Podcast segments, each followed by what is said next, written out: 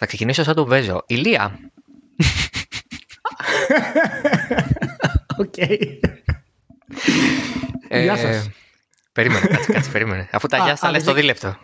Σε έχω, Α, ψά- ΟΚ, ΟΚ. σε έχω μελετήσεις, σε έχω ψάξει. Σε ακούω ένα χρόνο. Α, ΟΚ, ΟΚ. Ε, Ηλία, Φόρμουλα 1 δεν βλέπεις, ε; Φόρμουλα 1 βλέπω πολύ λίγο. Πολύ λίγο. βλέπει. Μάλλον έβλεπα, έβλεπα περισσότερα, πε, περισσότερους αγώνες παλαιότερα. Τώρα δεν βλέπω τόσο πολύ. Μην πεις πόσο παλιότερα. Αλλά μ' αρέ- όμως. Όχι, δεν θα πω. Κράτα ένα δεν θα πω μυστήριο. τόσο Παλαιότερα. Ναι, ναι. Αλλά μου αρέσει να παρακολουθώ τις εξελίξεις για να μαθαίνω για τη Φόρμουλα 1. Τέλεια. Λοιπόν, Oversteer 28. Δεν έχει bonus και τέτοια. Oversteer 28 κανονικότατα, έχει νουμεράκι. Εγώ τα θυμάμαι, δεν είμαι ε, κα- σαν κάτι άλλο. Ναι. Πες τα, πες τα, πες τα, πες τα, γιατί αναγκάζομαι να το θυμίζω εγώ συνέχεια στο, στο μάνα, ας πούμε, τα, τα νούμερα του επεισοδίου. Είναι, είναι τραγικό δηλαδή αυτό το πράγμα. Είναι τραγικό. 28, ε! 28. Μπράβο, Αμέ. μπράβο. Και Πολύ χώρια καλός, τα πολύ bonus. καλός. Σε λίγο τριανταρίζουμε δηλαδή. Ναι, ναι, τίποτα τώρα. Μέσα στο Γενάρη 30. Όχι, δεν γίνεται. Όχι. Θα, θα, θα καβατζώσουμε και λίγο Φλεβάρι. Ηλίας Ναι, Παπάς. οκ. ε, Ηλία μου. Καλώς ήρθες. Να είσαι καλά, γιατί ευχαριστώ πάρα πολύ για την πρόσκληση. Ποιο είναι ο Ηλίας Παπάς. Καταρχάς, αν ακούτε Halftone γενικά, τον Ηλία τον ξέρετε ως ε, co-host στην πραγματικότητα του Vertical Slice, ε, αλλά αυτό είναι το ένα gig. Κάνει και αλλού εμφανίσεις ο Ηλίας. Ο Ηλίας είναι δημοσιογράφος στο gaming. Ε, πιο πολλά χρόνια από όσα βλέπω εγώ Φόρμουλα 1. Ε, Εντάξει, ε, ε, ε, θα το, ναι, εντάξει, μπορεί. Οπότε έχει μπορεί. εμπειρία. Μην το βάλουμε τώρα. Οπότε έχει εμπειρία. Οπότε έχει εμπειρία. Ε, βρίσκεται στο, μπορεί να το διαβάσετε στο Eternity ε, με τη στήλη του και το, το σαν, σαν γραπτή στήλη το ορυχείο ε, και το Game Up το οποίο, στο οποίο είχα έρθει και ως καλεσμένος όταν με είχε προσκαλέσει για να μιλήσουμε για racing games και racing γενικά.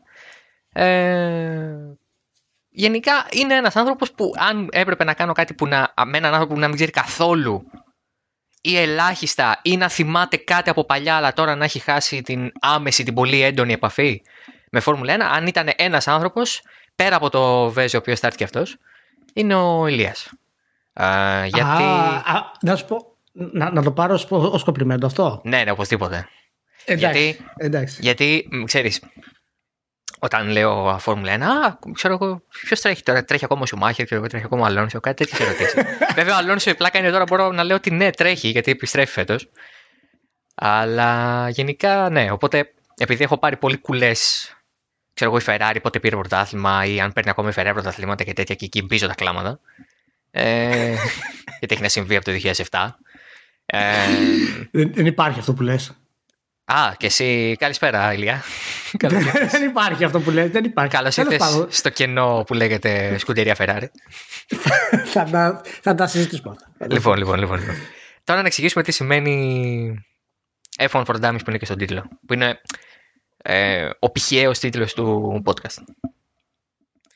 Το F1 for Dummies καταρχάς είναι ξεκάθαρο κλέψιμο από τη σειρά For Dummies.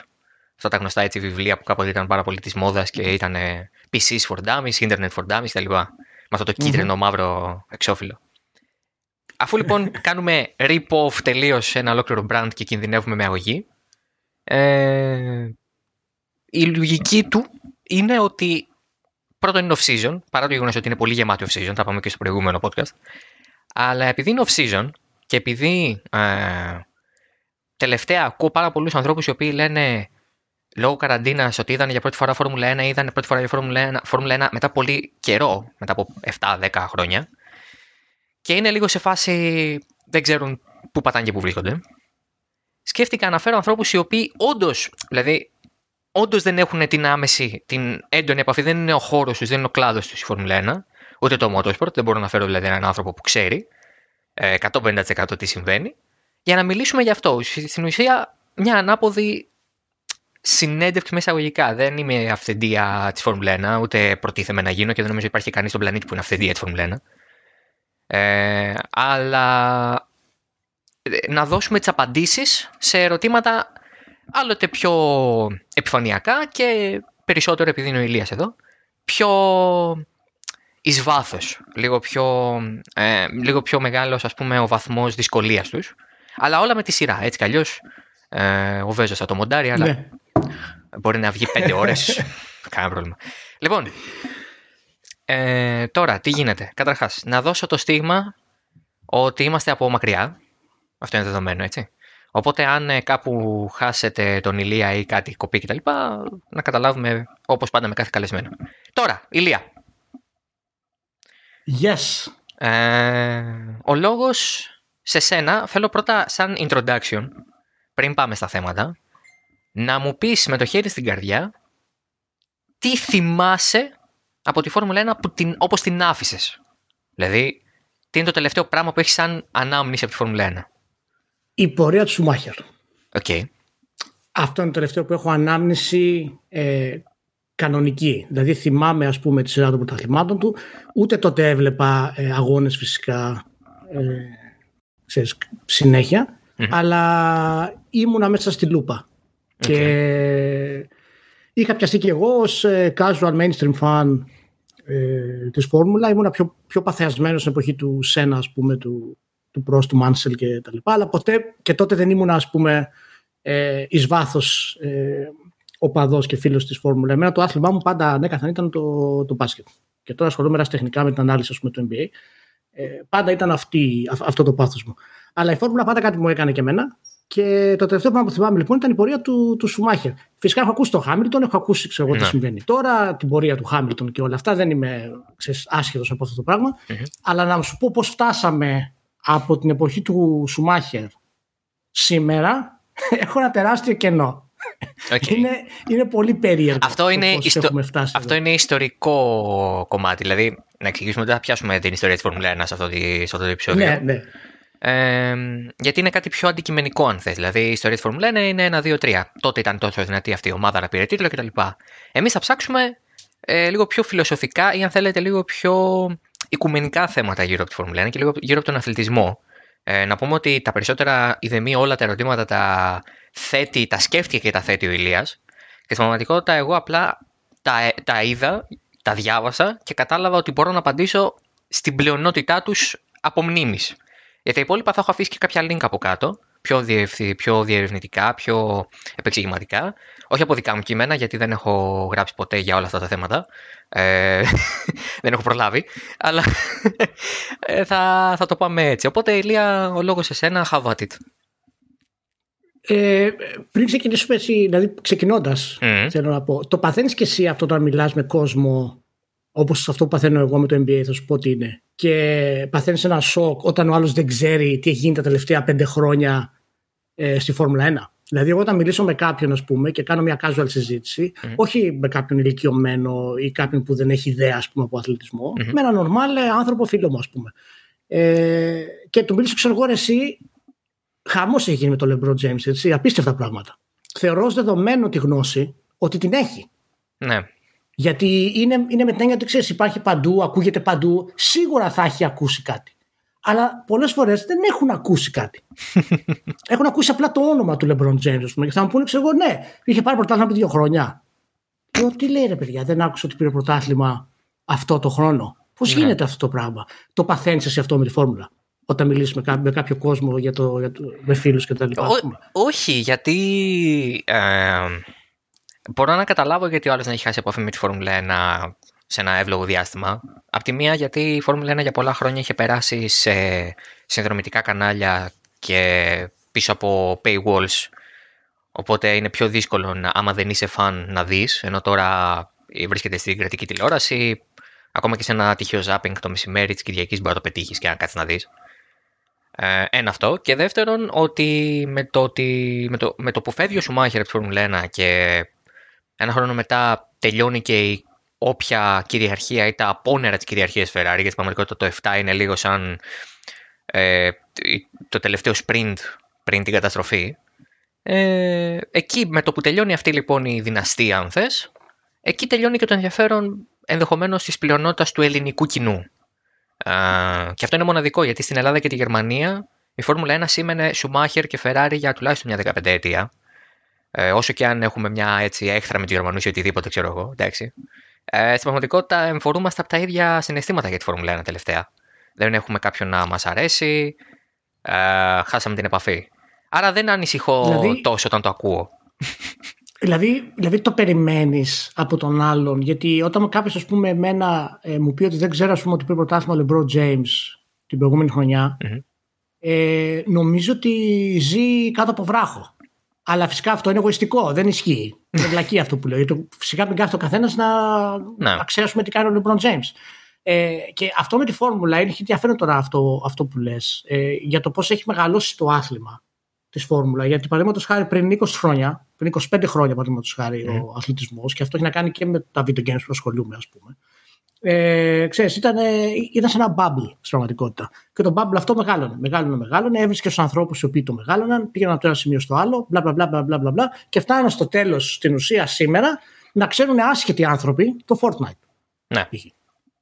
Θα περίμενα λοιπόν ε, κάποιος σήμερα, ε, στην Ελλάδα, θες να πάρω ένα παράδειγμα που ε, είναι και ο χώρος σου περισσότερο, ε, αν ξέρεις, το άθλημα της Φόρμουλα 1, οι πρωταθλητές, οι οδηγοί, δεν αισθάνεσαι ότι θα έπρεπε να έχουν μεγαλώσει και να έχουν φτάσει σε ένα κοινό, ε, σε ένα pop culture reference που λέμε. Ε, ή πιστεύεις ότι επειδή ο Σουμάχερ ήταν γενικά το απόγειο της ελληνικής άποψη, άποψης μετά στην ουσία δεν υπήρχε κάποιος να μεγαλώσει το άθλημα περισσότερο. Κάτσανε... Και αυτό ισχύει για έξω. Και αυτό. Κάτσανε στην Ελλάδα ειδικά. Κουμπόσανε κάποιες ε, συγκυρίες πολύ ευνοϊκά για να βρεθεί κόσμος να αγαπήσει το Σουμάχερ και τη Φεράρι. Γιατί ε, όταν άρχισε η ελληνική τηλεόραση να δείχνει Φόρμουλα 1 σοβαρά και να μην διακόπτει στη μέση των αγώνα για ειδήσεις, αυτό το κάνει η ΕΡΤ. στα μέσα της δεκαετίας του 90 έπεσε ο αγώνας κανονικά ναι. Και ξαφνικά έβαζε ειδήσεις. Έβαζε ένα. Όχι έκτακτο. όχι έκτακτο. Όχι, και πάλι δεν επιτρέπεται. Που και πάλι δεν επιτρέπεται γιατί το συμβόλαιό σου λέει ότι θα δείξει τον αγώνα έτσι και έτσι. Μόνο για διαφημίσεις μπορείς να κόψεις. Και αυτό πάλι λόγω συμβολέου δεν είναι απαραίτητο να κόψεις διαφημίσεις. Τα συνδρομητικά κανάλια και στο εξωτερικό τα κανάλια τα συνδρομητικά επίσης δεν κόβουν.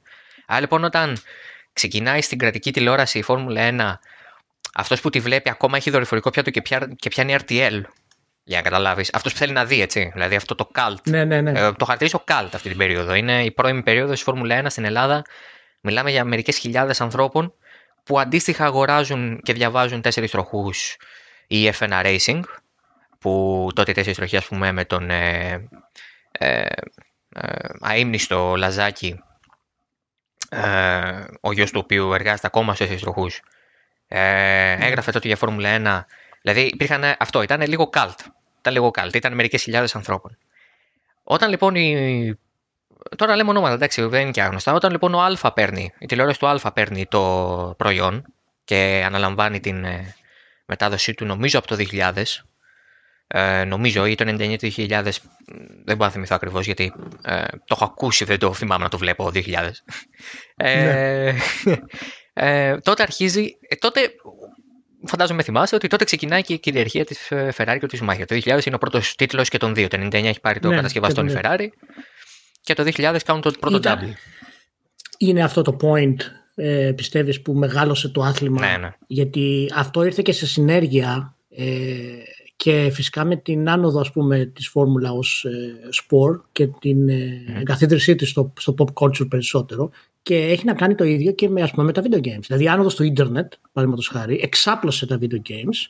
Ε, η σημαία πούμε, του Michael Jordan έπεσε στα 90s ακριβώς τη στιγμή που το NBA γινόταν Οπότε πάντα υπάρχει μια τομή που φτάνει ένα άθλημα και το μεγαλώνει, ρε παιδί μου. Γιατί ξέρεις, άμα τα αθλήματα δεν μεγαλώσουν, ε, οποιαδήποτε αθλήματα δηλαδή, είτε θα πεθάνουν, είτε θα γίνουν νης. Θα γίνουν ξέρεις, ένα, ένα μικρό πραγματάκι, ας πούμε. Να. Το οποίο δεν πρόκειται ποτέ να φτάσει στα επίπεδα που θα μπορούσαν να, να φτάσουν. Ο Σουμάχερ είναι, είναι αυτό το σημείο, ας πούμε, αυτή η συνέργεια ας πούμε, της, του χρόνου, του Σουμάχερ, της Φεράρι, της δημοφιλίας, της ε, Φόρμουλα και κάνει αυτό το μπαμ ας πούμε, στο pop culture. Ναι, ναι, ναι, ναι. γιατί στην πραγματικότητα ε, η Φόρμουλα 1 ήταν δημοφιλή στις χώρες που είχαν και βιομηχανία αυτοκινήτου. Ε, στην Αγγλία, στην Ιταλία, στην Γερμανία κτλ ούτε καν στην Αμερική. Γιατί οι Αμερικάνοι έχουν τα δικά τους. Τα NASCAR, τα IndyCar και το καθεξής. Ε, υπό αυτή τη σκοπιά λοιπόν η Ferrari ε, είναι μια εταιρεία που την ξέρει και ο πλέον άσχετος με αυτοκίνητα. Έτσι, είναι ισχύει, η Apple. Ισχύει, ισχύει. Είναι Ναι, ναι. η Chicago Bulls. Είναι ένα brand που ξεπερνάει. Είναι bigger than sport, bigger than ε, automotive industry, bigger than life. Η Ferrari και το τι είναι Ferrari κτλ. Επομένως, ε, συνδύασε το αυτό με την άνοδο της ε, free ε, μετάδοσης, της ελεύθερης δωρεάν μετάδοσης σε πάρα πολλές χώρες, μεταξύ αυτών και της Ελλάδας. Και σε συνδυασμό με το, το, με το ότι ο Σουμάχερ αντιπροσώπευε μια πολύ αυστηρή αλλά συνάμα κυριαρχική φιγούρα που προσυδίαζε στον Σένα χωρίς τις θεολογικές και φιλοσοφικές προεκτάσεις που είχε ο λόγος του Σένα. Ο Σουμάχερ ήταν πολύ πιο ναι. τεκτονικός, γερμανικός ο λόγος του, έτσι, ε, ναι. σαξονικός ο λόγος του. Όποτε μιλούσε τέλος πάντων, όποτε τον αφήνω να μιλήσει.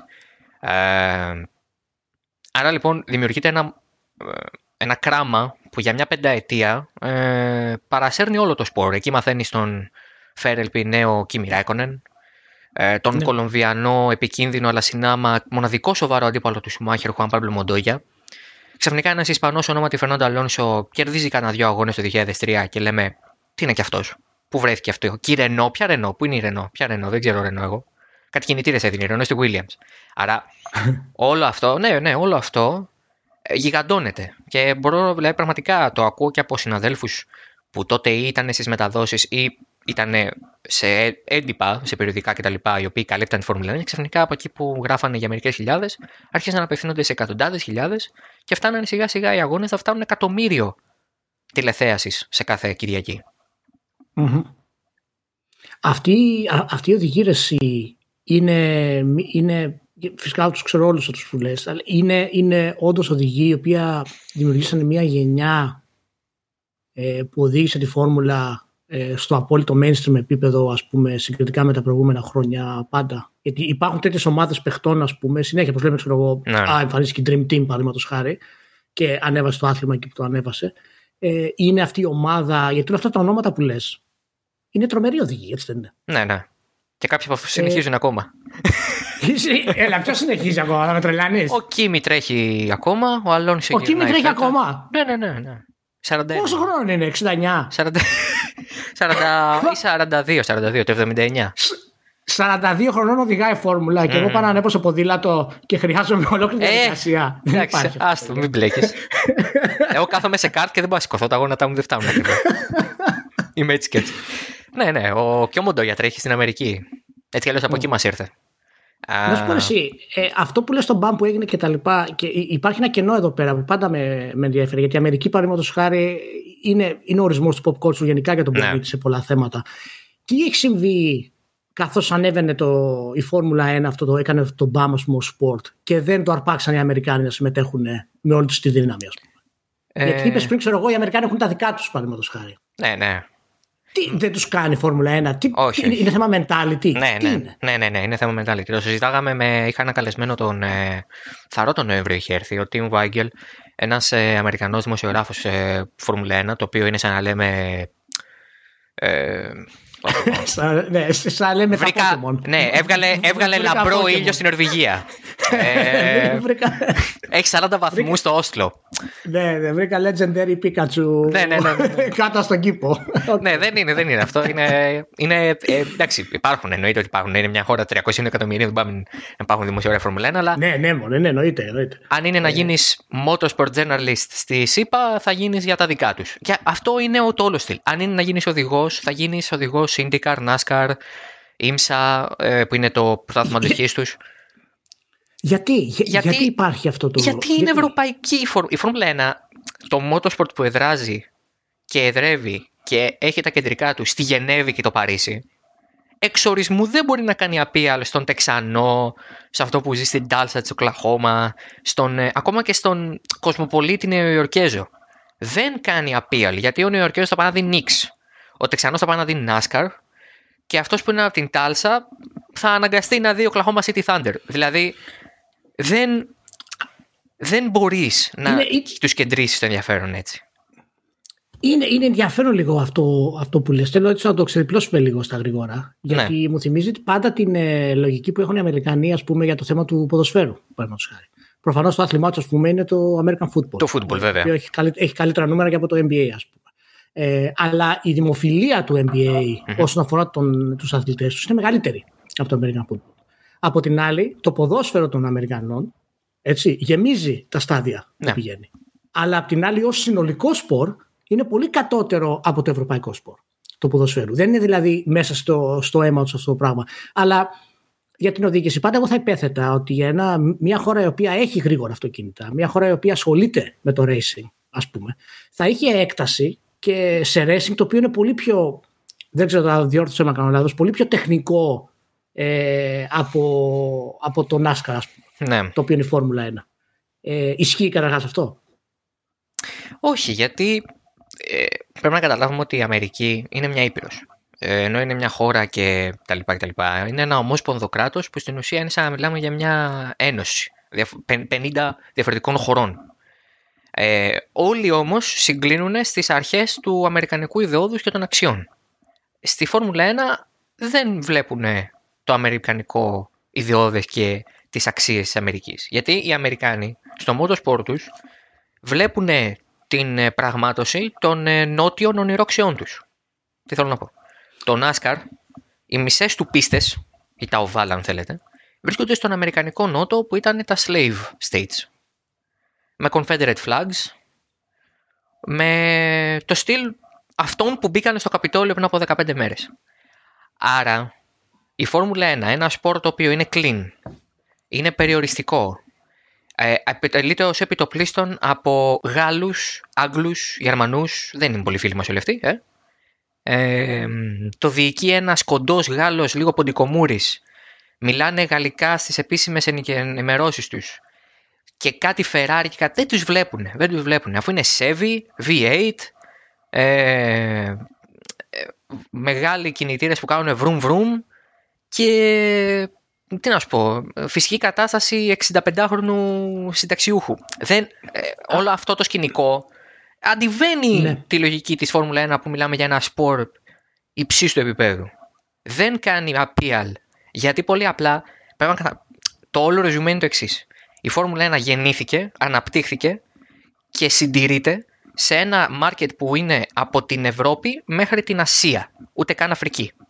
Αυτό λοιπόν το ευρασιατικό σπορ που επισκέπτεται τη Φόρμουλα 1 μια φορά το χρόνο σε μια ε, πίστα που βρίσκεται 40 ε, χιλιόμετρα μακριά από το μεγαλύτερο μητροπολιτικό κέντρο της, του Τέξας που είναι το Όστιν και πηγαίνουν κυριολεκτικά Μεξικανοί γιατί είναι δίπλα στα σύνορα δεν λέει τίποτα στους Αμερικάνους, τίποτα. Γι' αυτό η Φόρμουλα 1 και για να το θέσουμε και σαν θέμα αυτό ψάχνει εναγωνίως να κερδίσει τους Αμερικάνους. Καταρχάς, στη Φόρμουλα 1 δεν έχουν Αμερικάνοι, η Liberty Media. Και ψάχνουν εναγωνίως να, κάνουν, ε, να, να φέρουν πιο κοντά τους Αμερικάνους Γι' αυτό κοιτάγανε να κάνουν Grand Prix στο Μαϊάμι που μάλλον δεν θα γίνει ποτέ. Γι' αυτό κοιτάγανε για Νέα Υόρκη και Las Vegas που ούτε και αυτά μάλλον θα προχωρήσουν σύντομα λόγω κορονοϊού. Γενικά η Φόρμουλα 1 προσπαθεί, αλλά σαν ε, σε επανάληψη της γυμνασιακής μου ζωής τρώει χιλόπιτα. Οπότε ναι, καταλαβαίνεις ε, ότι δεν, δεν δουλεύει. Είναι από αυτές τις γέφυρες του, της κουλτούρας που δυσκολευόμαστε να ξέρεις, να υπερκεράσουμε γενικά στην κατηγορία το, των sports. Και αυτό συμβαίνει γενικά και στα video games ε, και συμβαίνει γενικά και σε διάφορες μορφές ε, τέχνης. Έτσι. Δηλαδή, ξέρω εγώ, ένα ιαπωνικό παιχνίδι μπορεί να έχει μεγάλη επιτυχία, ε, παραδείγματος χάρη στη Δύση, αλλά ένα δυτικό παιχνίδι είναι σπάνιο να έχει επιτυχία στην Ανατολή. Ναι. Και αυτές οι αναλογίες ισχύουν πάρα πολύ και στο παράδειγμα πούμε, που αναφέρεις. Και αυτό έχει να κάνει πάρα πολύ και με την παραγωγή του ταλέντου. Έτσι. Δηλαδή οι Αμερικανοί, παραδείγματος χάρη, έχουν 300 εκατομμύρια κόσμο. Έτσι. Λογικά, εάν ασχοληθούν με τη φόρμουλα, θα μπορέσουν να βγάλουν καλούς οδηγούς. Λογικά μιλάμε, σαν, σαν, σαν πιθανολογικό μέτρο. Αλλά απ' την άλλη, έχουν 300 εκατομμύρια, αλλά δεν μπορούν να βγάλουν καλούς ποδοσφαιριστές. Είναι δηλαδή πολύ περίεργη αυτή η σύζευξη του ταλέντου, της κουλτούρας και του πώς η χώρα έχει σμιλεύσει ας πούμε, το, το ιστορικό της ποιόν για να μπορέσει να προχωρήσει. Και εγώ πάντα επέθετα ότι ξέρεις από την εποχή του Σένα και τα λοιπά, ότι ήταν θέμα χρόνου να το πάρουν οι Αμερικάνοι. Γιατί τότε ήταν η εποχή ότι θα το πάρουν οι Αμερικάνοι και θα το κάνουν καλύτερο, ξέρω εγώ. Και δεν έγινε ποτέ έτσι. Ποτέ. Και ό,τι θα γίνει.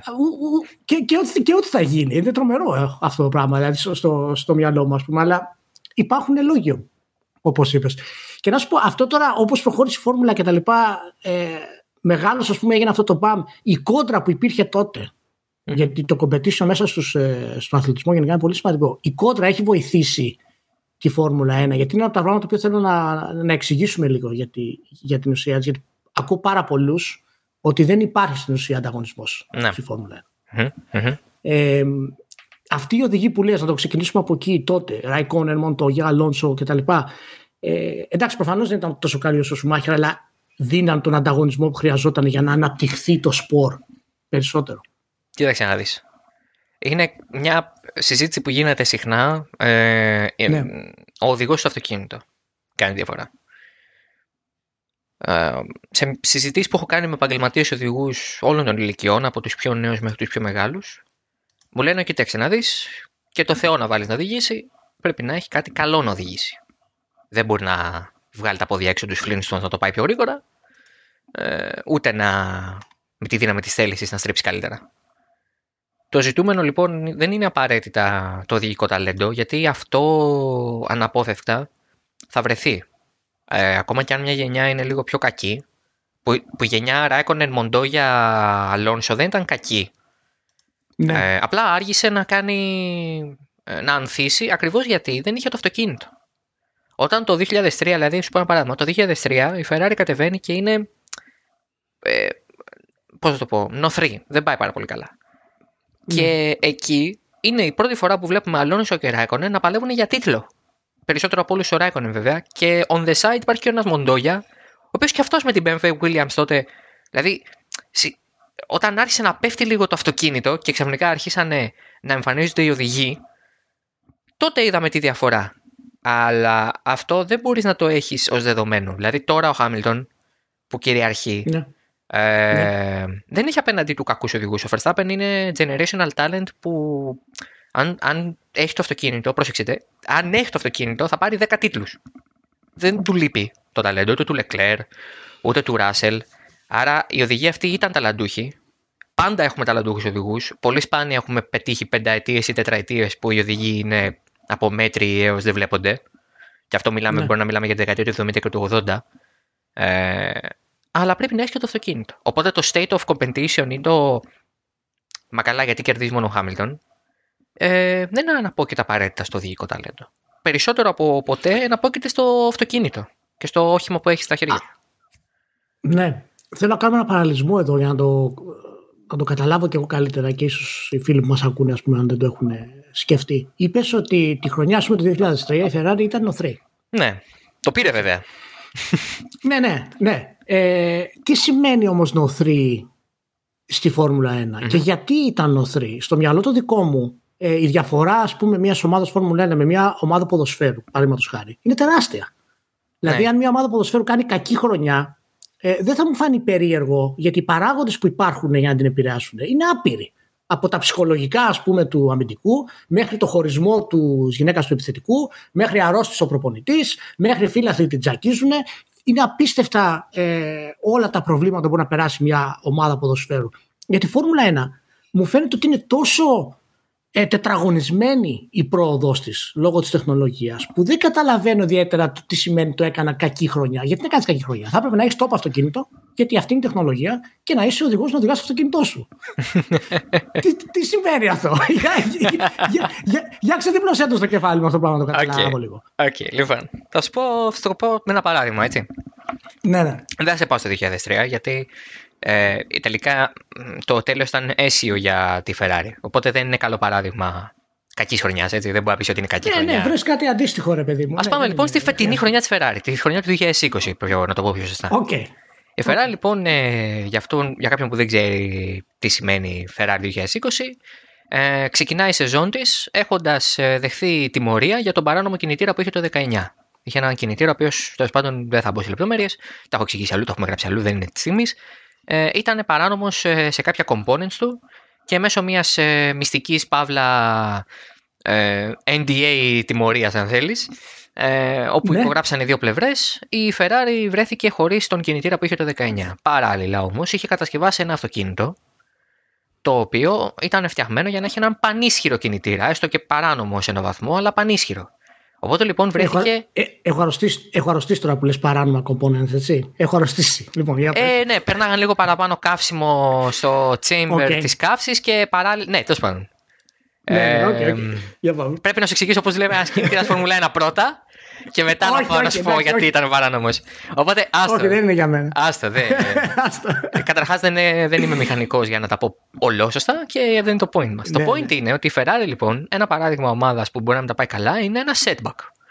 Ένα τεχνολογικό κυρίως setback. Γιατί το ψυχολογικό κομμάτι, αν θες, είναι και στον άνθρωπο μέσα. Εντάξει, αυτό είναι δεδομένο ότι θα συμβεί και στην καλύτερη ομάδα και σε οποιοδήποτε άθλημα. Αλλά το ψυχολογικό κομμάτι το παλεύεις. Αν σου έχει τεθεί ένα όριο σε τεχνολογικό επίπεδο, δεν το ξεπερνάς. Δεν μπορείς. Πρέπει μόνο να βρεις έναν τρόπο να το παρακάμψεις, αλλά και πάλι δεν θα έχεις το ίδιο αποτέλεσμα. Ε, αν σου απαγορεύσω να πας από το σημείο Α στο σημείο Β με τον συγκεκριμένο τρόπο και σε αναγκάσω να πας πρώτα στο σημείο Γ για να δεις αν μπορείς να πας στο σημείο Β, θα χάσεις χρόνο, χρήματα, την όρεξή σου και απόδοση στο τέλος τέλος. Όλο αυτό καταλήγει σε χαμηλωμένη απόδοση. Ένα άλλο παράδειγμα κακής χρονιάς μπορεί να είναι η αλλαγή κανονισμών. Δηλαδή, ε, πολλές φορές οι κανονισμοί στη Φόρμουλα 1 αλλάζουν ε, ως, αντα, ως απάντηση στην κυριαρχία μιας ομάδας. Αυτό συνέβη στη Ferrari το 2005. Ε, το 4 τελειώνει η παντοκρατορία Σουμάχερ Ferrari, παίρνουν και τα 6 σερή πρωταθλήματα κατασκευαστών, τα 5 σερή πρωταθλήματα οδηγών και το 5 έρχονται νέοι κανονισμοί, αλλάζουν τα αεροδυναμικά, αλλάζουν οι κινητήρες, αλλάζουν τα ελαστικά, αλλάζουν πάρα πολλά πράγματα. Και όλα αυτά, ευθαρσώ η FIA και η Φόρμουλα 1 λέγανε ότι πρέπει να τα κάνουμε γιατί δεν γίνεται να συνεχίσει αυτό το πράγμα. Είναι κακό για το σπορ, δεν μπορώ να συνεχίσω έτσι. Ε, άρα λοιπόν υπάρχει και αυτός ο παράγοντας.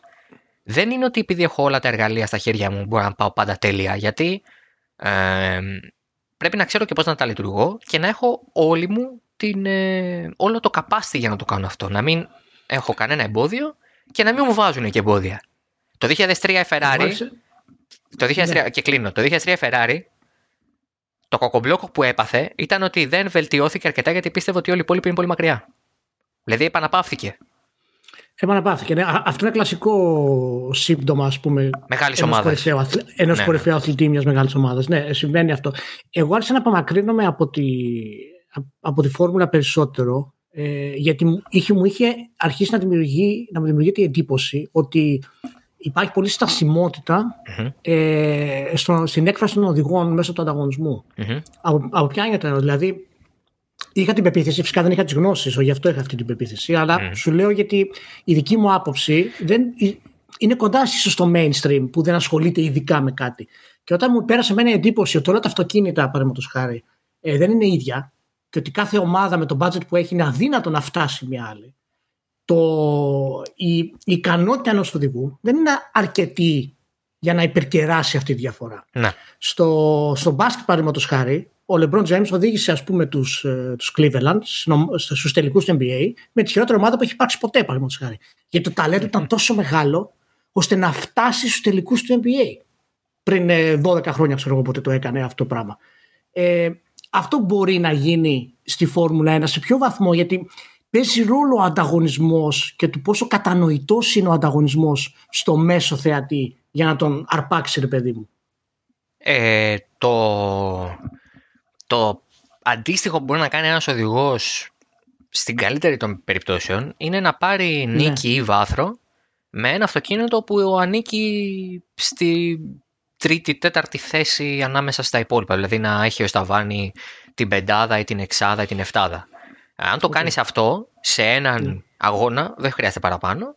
Θεωρείται ότι ναι. έχεις κάνει την υπέρβαση των υπερβάσεων ενδεχομένως στην performance της ζωής σου μέχρι την επόμενη, αν είσαι μεγάλος οδηγός, ίσως τελευταίο σου μεγάλη performance κτλ.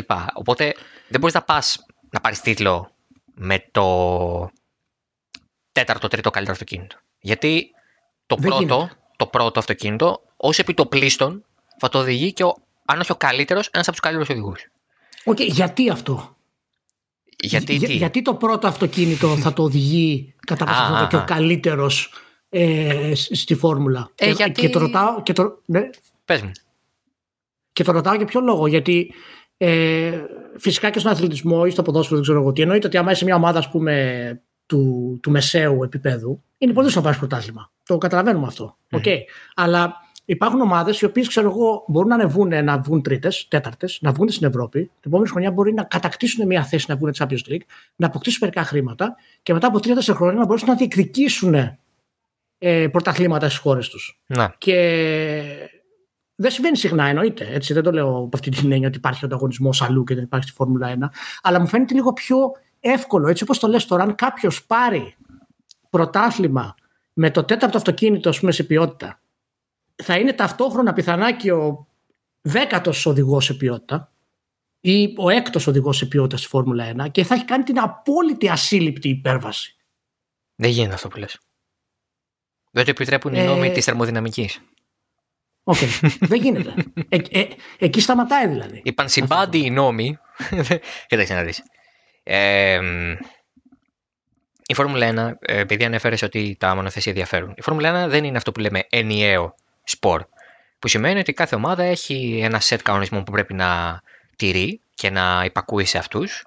Αλλά από την άλλη, κανένα μονοθέσιο δεν είναι ολόιδιο με το άλλο. Δεν επιτρέπεται να είναι ολόιδιο με το άλλο. Είναι, απαγορεύεται. Απαγορεύεται. Απαγορεύεται. Και φέτος που είδαμε ένα αυτοκίνητο ότι ήταν σχεδόν ίδιο με το προπέρσινο της Mercedes, το περσινό της Racing Point, έγινε μεγάλος ντόρος γιατί το... οι κανονισμοί το απαγορεύουν ρητά και για το 21 και μετά, δηλαδή από φέτος και μέχρι να αλλάξουν οι κανονισμοί, που δεν νομίζω ότι ξαναλλάξει ποτέ τους κανονισμούς, ε, δεν θα πρέπει να μοιάζει ούτε στο ελάχιστο ένα μονοθέσιο με ένα άλλο, ανεξαρτήτως χρονιάς. Δηλαδή να πάρω εγώ το περσινό μονοθέσιο μιας ομάδας και να το αντιγράψω όλο. Δεν επιτρέπεται. Ωραία. Μπορείς να μου το εξηγήσεις γιατί δεν επιτρέπεται; Γιατί η λογική της Φόρμουλα 1 είναι ότι ο καθένας, ε, η κάθε ομάδα βάζει τα εργαλεία που έχει στη διάθεσή της, ερμηνεύει τους κανονισμούς με τον τρόπο που πιστεύει εκείνο ότι είναι η καλύτερη για το μονοθέσιο που θέλει να φτιάξει και με τα μέσα που έχει και κατεβαίνει στου αγώνες. Επιβραβεύεται το ingenuity, ε, η αυθεντικότητα, η εφευρετικότητα, ε, η ευστροφία, η διορατικότητα. Δεν επιβραβεύεται ε, το το copy-paste, δεν επιβραβεύεται η αντιγραφή του καλύτερου, γιατί με αυτή την έννοια χάνεις το component της ε, αυθεντικότητας και της ε, διαφορετικότητας. Με αυτή την λογική δεν πάει μπροστά η μηχανική, η αεροδυναμική, ε, δεν ε, βρίσκεις κάτι καινούριο, δεν ε, κάνεις κάτι ρηξικέλευθο, όλα αυτά τα πράγματα, οι καινοτομίες, όλα αυτά τα πράγματα εκλείπουν. Δεν μπορεί να το έχεις αυτό στη Φόρμουλα 1, άμα όλοι μοιάζουν με όλους. Είναι, είναι ενδιαφέρον αυτό που λες πολύ, έτσι όπως το ακούω στα αυτιά μου τώρα δηλαδή. γιατί ε, αυτό επηρεάζει φυσικά την έννοια του ανταγωνισμού, που είναι η ψυχή του κάθε σπορ. Και ο ανταγωνισμός επηρεάζει φυσικά και την, την αίσθηση του πώς το κοινό ε, θα δεθεί με κατι Γιατί όταν δεθείς ας πούμε με την Εθνική Ελλάδος που πήρε το ευρωπαϊκό ας πούμε, αυτή είναι μια, είναι μια στιγμή ζωής σου που θα τη θυμάσαι για πάντα. Ακριβώς γιατί ήταν τόσο αδύνατο αυτό το πράγμα. Και έτσι ξέρεις, όταν υπάρχει ο ανταγωνισμός και όταν γίνεται το αδύνατο, μεγαλώνει και η κοινωνική έκταση, ας πούμε, ενός ε, ναι, σπορ. Σαν τη Λέστερ που πήρε πρωτάθλημα στην Αγγλία, ας πούμε. Ακριβώς, ακριβώς. Αυτό όμως με το που λες τώρα συγκεκριμένα για τη Φόρμουλα, εμένα μου χτυπάει λίγο ανάποδα αυτό το πράγμα. Ναι. Γιατί ε, εάν, εάν όντως το αυτοκίνητο ε, είναι ο κύριος λόγος, εγώ σαν ε, μέσος θεατής δυσκολεύομαι πάρα πολύ να δεθώ με αυτή την έννοια, γιατί ξέρω ότι ο οδηγός, που είναι το άμεσο πρόσωπο που θα με εμπνεύσει, ε, δεν θα παίξει το μεγαλύτερο ρόλο. Όπως θα το έπαιζε ένας παίξει ποδοσφαίρο, ας πούμε, στο μπάσκετ. Έχει αυτό, πιστεύεις, βάση στο ότι η Φόρμουλα 1 δεν μπορεί να κάνει ένα μπαμ, να εμπνεύσει, ας πούμε, εκατομμύρια κόσμο περισσότερο, να γίνει ένα άθλημα πούμε, πιο mainstream. Η να, 1... να δώσει περισσότερη βαρύτητα στους οδηγούς και να να ισορροπήσει τα αυτοκίνητα όσο γίνεται. Είναι τελείως ανάποδο το αυτό, όχι, όχι. που λες. Η ισορρόπηση όχι. των αυτοκινήτων. Όχι, όχι, αυτό που λες είναι ναι. πάρα πολύ σωστό. Η ισορρόπηση των αυτοκινήτων, ε, συμπληρωματικά ενδεχομένως, θα επέλθει το 22.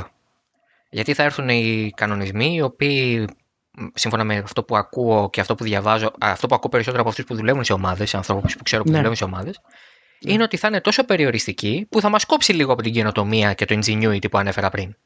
Ναι. Και κόβοντας από αυτά, έρχεται, συγκλίνουν, αν θες, τα μονοθέσια το ένα με το άλλο. Άρα θεωρητικά πάντα, όλα αυτά μέχρι να αποδειχθούν ή να διαψευθούν στην πράξη, θεωρητικά, συγκλίνοντας την απόδοση των αυτοκινήτων, έρχεται το κομμάτι που αναφέρεις εσύ. Το ότι κάποιος ένα underdog θα κάνει κάτι παραπάνω, ε, ο οδηγός ναι. θα εμφάνει περισσότερο. Όλα αυτά, όλα αυτά τα αναγνωρίζει η Φόρμουλα 1 γιατί, σου ξαναλέω, την τρέχουν Αμερικάνοι πλέον. Οπότε καταλαβαίνουν βλέποντας και το, ναι. τα, τα, δικά τους σπορ και το πώς δουλεύουν τα, το NBA, το MLB, το NFL, το NHL, ε, ακόμα και το MLS, ε, που προμοτάρουν τους οδηγούς. Ε, δεν είναι τυχαίο ότι το intro της Φόρμουλα 1 αυτά τα 30 δευτερόλεπτα πριν ξεκινήσει ο αγώνας, το αντίστοιχο σήμα του Champions League, αν θες, στο ποδόσφαιρο, ε, αποτελείται από πλάνα των οδηγών οι οποίοι μπροστά σε ένα green screen και με φαντεζή πράγματα πίσω κοιτάνε την κάμερα έτσι λίγο determined, λίγο απειλητικά, ναι. λίγο ναι. ναι. Όλο ναι, αυτό ναι. λοιπόν είναι για να δείξω, επειδή και η Φόρμουλα 1 το λέω πάντα, είναι πολύ δύσκολο να συνδεθείς με έναν άνθρωπο που οδηγεί γιατί φοράει ένα κράνος και δεν βλέπεις συναισθήματά του. Ενώ αν ο Μέσι χάσει το γκολ θα τον δεις που έχει νευριάσει. Θα δεις, θα τον πιάσει ο φακός. Ι- ι- Ισχύει, ισχύει. Ε, να σου πω λίγο πριν συνεχίσουμε. Κάνεις το. αρκετές διακοπές όταν μιλάς. Είναι φυσιολογικό. Κάνω αρκετές διακοπές λόγω ίντερνετ. Είναι οκ όμως. Δεν έχουμε Ε, ε, θέμα. είμαι οκ, πιάνει και, και τους δυο μας κομπλέ, μην αγχώνεσαι. Α, OK, OK. εντάξει, εντάξει. Αυτό το Ναι, κρατάω, δεν το αυτό που σβήνω. λες, λοιπόν, ναι, αυτό που λες λοιπόν για το, για το κράνος παίζει ρόλο, σημαντικό. Γιατί είναι ε, μία από τις αιτίες που δεν υπάρχουν star στο αμερικανικό ποδόσφαιρο. Ενώ είναι το μεγαλύτερο άθλημα. Είναι πολύ δύσκολο για κάποιον να, να, να έχεις ας πούμε, τη δημοτικότητα του James Harden ή του Kevin Durant ας πούμε, ή του Steph Curry Μμμ. ε, όταν φοράει κράνος όλη την ώρα. Δηλαδή μόνο, μόνο τον Brady ας πούμε που είναι από τους πιο διάσημους και ιστορικούς αθλητές που έχουν υπάρξει και αυτόν ας πούμε το πρόσωπό του το βλέπεις ε, σπάνια ας πούμε. είναι, είναι τρομερό αυτό το πράγμα. Αλλά, αλλά φυσικά εντάξει, χωρίς κράνος δεν μπορείς να οδηγήσεις φόρμουλα, είναι εννοείται. ναι, όχι, για να το δοκιμάσουμε, να δούμε πώς θα πάει αυτό. θα, έχει πολύ, Ναι, όχι. θα έχει έτσι πολύ ενδιαφέρον να δούμε ποιος θα πεθάνει πρώτος. Ε, λοιπόν, ε, για να κλείσω λοιπόν αυτό για τον οδηγό, το ζητούμενο είναι το εξής. Πρέπει να υπάρχει μία ισορροπία, ε, εάν θες, ανάμεσα στο, στον οδηγό και το αυτοκίνητο, η οποία με τεχνη, μ, τεχνιέντος μπορεί να επέλθει, γιατί οι μηχανικοί πάντα θα ψάχνουν το καλύτερο ε, δυνατό component που να βάλουν στο αυτοκίνητο για να το κάνουν πιο γρήγορο και να ξεχωρίσει. Οι κανονισμοί που θα έρθουν το 22 θεωρητικά αυτό θα το κόψουν. Θα κοπεί λίγο από αυτό το κομμάτι, το ingenuity και όλο αυτό το πράγμα. Δηλαδή θα φύγει λίγο η διαφορετικότητα, θα, θα μικρύνουν οι διαφορές, λογικά θα ανέβουν οι οδηγικοί, θα, θα, θα φανεί σε εμάς περισσότερο, οι οδηγοί ήδη θα είναι, θα φανεί σε εμάς περισσότερο η διαφορά από οδηγό σε οδηγό. Και το θετικό σε όλο αυτό το κομμάτι είναι ότι ίσως έτσι να γίνει και αυτό που λες εσύ. Μια πιο μικρή ομάδα, μια πιο αδύναμη ομάδα, η οποία όμως θα είναι αρκετά κοντά και αρκετά ικανή για να κάνει την έκπληξη, να πάρει πρωτάθλημα ή να πάρει μια σειρά νικών ή οτιδήποτε. Τελευταία φορά που έγινε αυτό ήταν το 2009, που μια ομάδα που λεγόταν Brown GP, η οποία μετά έγινε Mercedes, πήρε πρωτάθλημα με τον Jenson Button. Και αυτό έγινε γιατί για ένα χρόνο έγινε ένα μεγάλο πυροτέχνημα, αλλάξαν οι κανονισμοί, πιάσαν όλους όλους στο ύπνο, στον ύπνο, εκμεταλλευτήκαν τις συγκυρίες, τσουκ, πήραν τίτλο. Αυτό όμως είναι μία φορά στα. ίσως ever. Ναι. Δεν θυμάμαι άλλος, Ναι. άλλη, άλλο χρονιά που να έχει γίνει αυτό έτσι. Οπότε ναι, ε, είναι σημαντικό να φαίνεται οδηγός, αλλά πρέπει να το κάνουμε με πιο artificial τρόπο. Να, να σου πω, παίζει ρόλο πιστεύεις, ε, μπορούμε να πούμε ότι η φόρμουλα είναι λίγο ε, elite στο πώς μπορεί να την καταλάβει κάποιος για να μπορέσει να την ευχαριστηθεί. Γιατί εμένα με ενδιαφέρει πάρα πολύ το concept του να διαδοθούν σπορ στη φόρμουλα, ενώ ακόμα περισσότερο προφανώς. Γιατί ε, είναι τόσο ελάχιστος ο αριθμός των ανθρώπων που μπορούν να το κάνουν στον κόσμο και αναλογικά πιστεύω ότι η δημοτικότητά τους θα πρέπει να είναι πολύ μεγαλύτερη. Δηλαδή, παραδείγματος χάρη στο NBA υπάρχουν 500 παίκτες. Δεν μπορεί άλλοι να παίξουν στο NBA. Μόνο τόσοι. Δηλαδή, άμα το βάλεις αυτό αναλογικά με τον πληθυσμό της γης, είναι ασύλληπτο. Το πληθυσμό Το της γης πόσο που έχει μικρό το είναι αυτό το ύψος για να ποσοστό. παίξει και NBA κιόλας. είναι αδύνατο. Δηλαδή, ακόμα και ποδόσφαιρο να πάρεις, οι παίχτε οι οποίοι καταφέρνουν και μπαίνουν στην 11η της Μπαρσελόνα, συγκριτικά ας πούμε, ή της Ρεάλ ή της Juventus, δεν ξέρω εγώ τι, συγκριτικά με τον πληθυσμό της γης, είναι, είναι πολύ μικρό, ας πούμε. Ναι, το- τίποτα. είναι α- απειροελάχιστο. Οπότε αυτοί οι άνθρωποι δικαίως έχουν αυτά που έχουν και κερδίζουν αυτά που έχουν, γιατί είναι τελείως σπάνιο. Και οι, οι οδηγοί της Φόρμουλα δεν νομίζω ότι ξέρεις, δεν έχουν κάτι αντίστοιχο, ας πούμε είναι, το ταλέντο τους είναι αδιανόητο ε, και η ψυχολογία τους και η διάθεσή Μμμ. τους για ανταγωνισμό ας πούμε. Πώς μπορεί να ανέβει ακόμα περισσότερο αυτό; Πιστεύεις, να, είναι, ακ- να γίνει ακόμα πιο, πιο δημο, δη- δη- δημοφιλές ας πούμε, η φόρμουλα. Περνάει τον ανταγωνισμό. Ε, Καταρχάς, δεν μπορείς να έχεις παραπάνω από 24 οδηγούς στη Φόρμουλα 1. Οι κανονισμοί επιτρέπουν 12 ομάδες. Πρώτα. Δεν πάει παραπάνω. Αυτή τη στιγμή έχουμε 10. Ναι, ναι. Άρα λοιπόν εξ ορισμού η Φόρμουλα 1 ε, είναι ένα σπορ ελτιστικό. Είναι ένα σπορ ε, που χρειάζεται, πέρα από ταλέντο, χρειάζεται πάρα πολλά χρήματα για να φτάσει εκεί πέρα. Ναι. Ε, τα οποία αν δεν έχεις πρέπει να είσαι αρκετά ταλαντούχος για να έρθουν οι χορηγοί να στα παράσχουν. Ναι. Η λογική είναι ότι ε, το μότο της Φόρμουλα 1 είναι οι 20 καλύτεροι οδηγοί στον πλανήτη. Ε, αμφιβάλλω ότι αυτό ισχύει. Γιατί έχω δύο Α, οδηγούς ναι. να έρχονται. Ναι, ναι, έχω δύο οδηγούς να έρχονται. Να έρχονται στο σπορ. Να φεύγουν μετά από δύο χρόνια απλά γιατί βρέθηκε ένας πιο πλούσιος για να τους πάρει τη θέση. Ε, Μάνι, μάνι, λοιπόν, έχεις χάσει έναν οδηγό που θα ήταν στους Σου- 20 καλύτερου. Σοπαρεσί. Ο- Και όταν λες φεύγουν, εννοείς τι φ- φεύγουν από το άθλημα. Α, ναι, ή πάνε σε κάποια πιο μικρή κατηγορία ε, Μμμ, ή τους ε, βάζουν σαν ε, test drivers που κάνουν κάποια τεστ ας πούμε από εδώ και από εκεί σε κάποια δουλειά προσωμιωτή στο εργοστάσιο. Ναι, δηλαδή ε, ένα παράδειγμα τέτοιου οδηγού θα μπορούσε να πει κανείς ε, ότι πρόσφατα ήταν ε, ο Νίκο Χούλγεμπεργκ ο οποίος δεν έβρισκε θέση ένας οδηγός Φόρμουλα 1 ο οποίος αντικειμενικά θεωρείται από τους top 10 από άποψη ταλέντου, άσχετα που δεν έφερε ποτέ τα αποτελέσματα για διάφορους λόγους.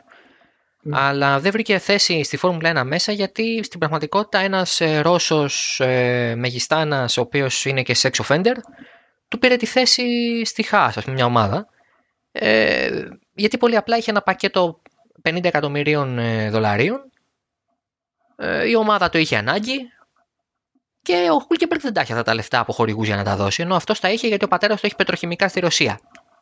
Πώς φαίνεται αυτό; Άρα. Κάτσε ρε εσύ τώρα. Αυτό, αυτό τώρα είναι πολύ... Είναι, πο- είναι πολύ... Α, καλησπέρα, χαζό, καλώς ας πούμε, ήρθες. αυτό. Ναι, ναι. Αυτό Καλώς είναι πολύ ήρθες χαζό στη πράγμα. Φόρμουλα 1, Ηλία. ναι, ναι, ναι. Πω, πω. Ναι, ναι, ναι. Δεν θα δεις ποτέ. Δεν θα δεις ποτέ. Ε, αντιβαίνει στη λογική του ποδοσφαίρου ένας πλούσιος να πάρει τη θέση ενός φτωχού. Γιατί όλη η ουσία του ποδοσφαίρου είναι το παιχνίδι του λαού.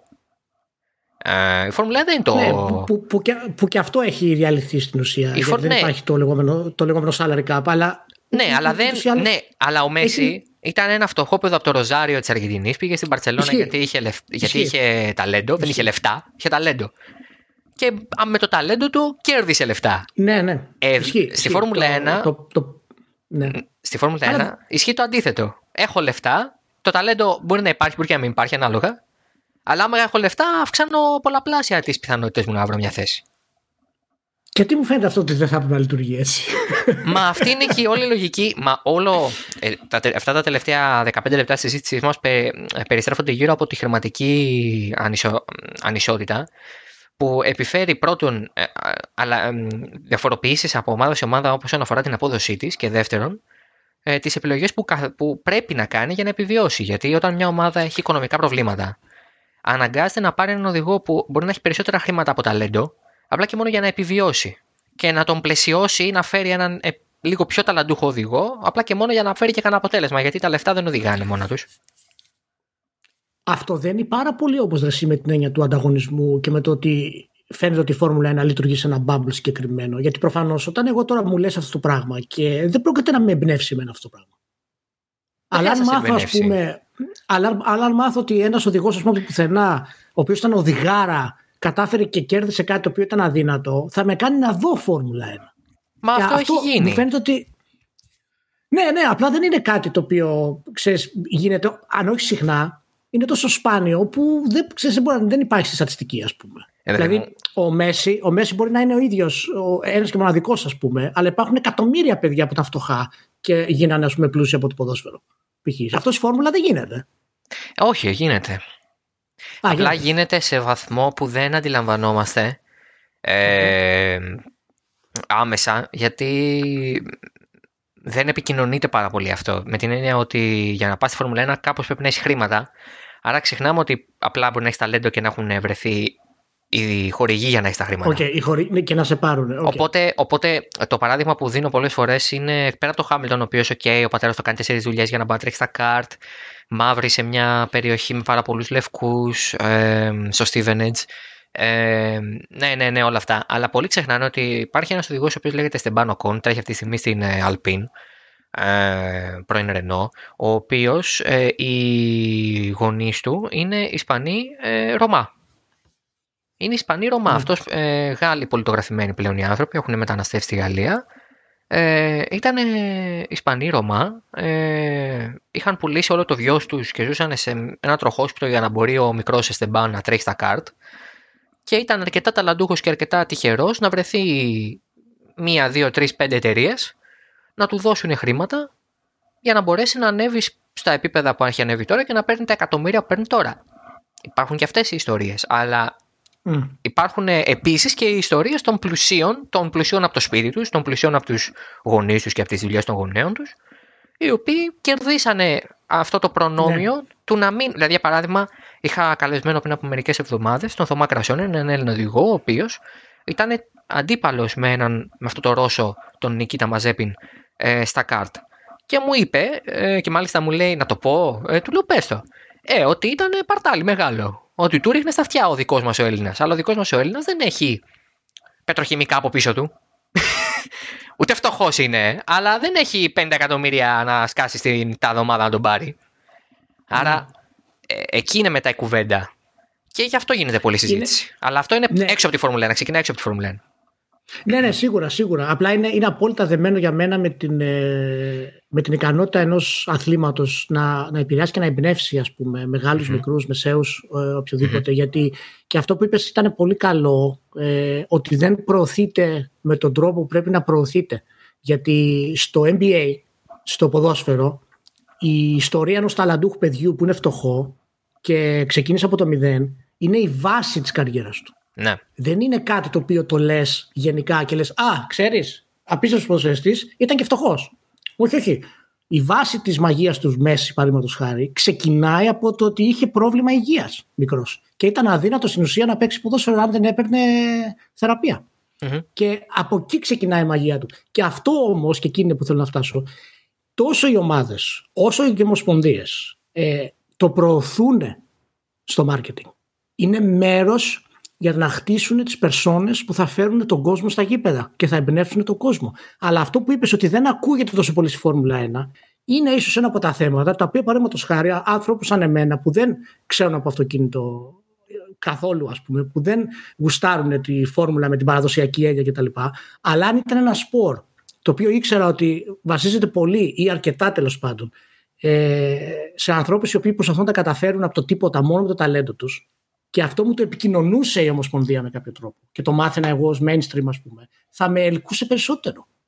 Και αυτό ίσως πρέπει να το κάνει η Φόρμουλα 1 περισσότερο, δηλαδή να δημιουργήσει περισσότερο την ταυτότητα των οδηγων ε, και την πορεία τους γενικά, την άποψή τους, την ψυχολογία τους περισσότερο. Γίνεται αυτό αρκετά, πιστεύεις, το, το μύθο τους. Έχει, έχει αρχίσει να συμβαίνει αυτό, γιατί πλέον η διοίκηση είναι αυτής της λογικής που έρχεται από αυτό το περιβάλλον το, της, προσωπικής, ε, της προβολής της προσωπικής ιστορίας του κάθε ανθρώπου και του κάθε οδηγού.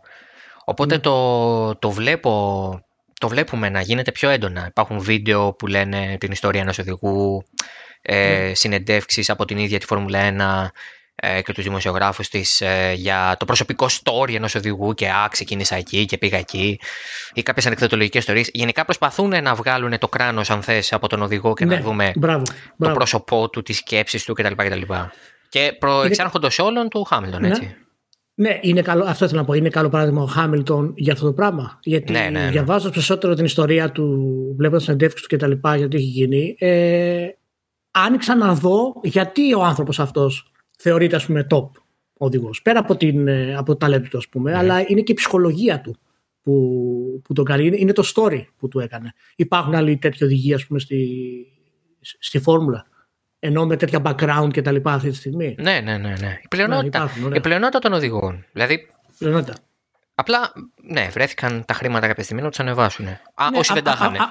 Ναι, ναι, απλά είναι και θέμα επικοινωνίας. Ναι, ναι. Αυτό έτσι. Εντάξει. Η βάση να το, να το κάνει. Γιατί και ο Μέση προφανώς ήταν φτωχός, αλλά βρέθηκαν τα χρήματα της Μπαρσελόνα και έγινε αυτός που έγινε. Δηλαδή και εκεί ισχύει αυτό οι χορηγοί δηλαδή που λες ότι ήρθαν. Γιατί η Μπαρσελόνα σαν χορηγός λειτουργήσε. Ε, ναι, εντάξει. Ας, δεν είναι... Ας να το κάνει παράνομα η Μπαρσελόνα.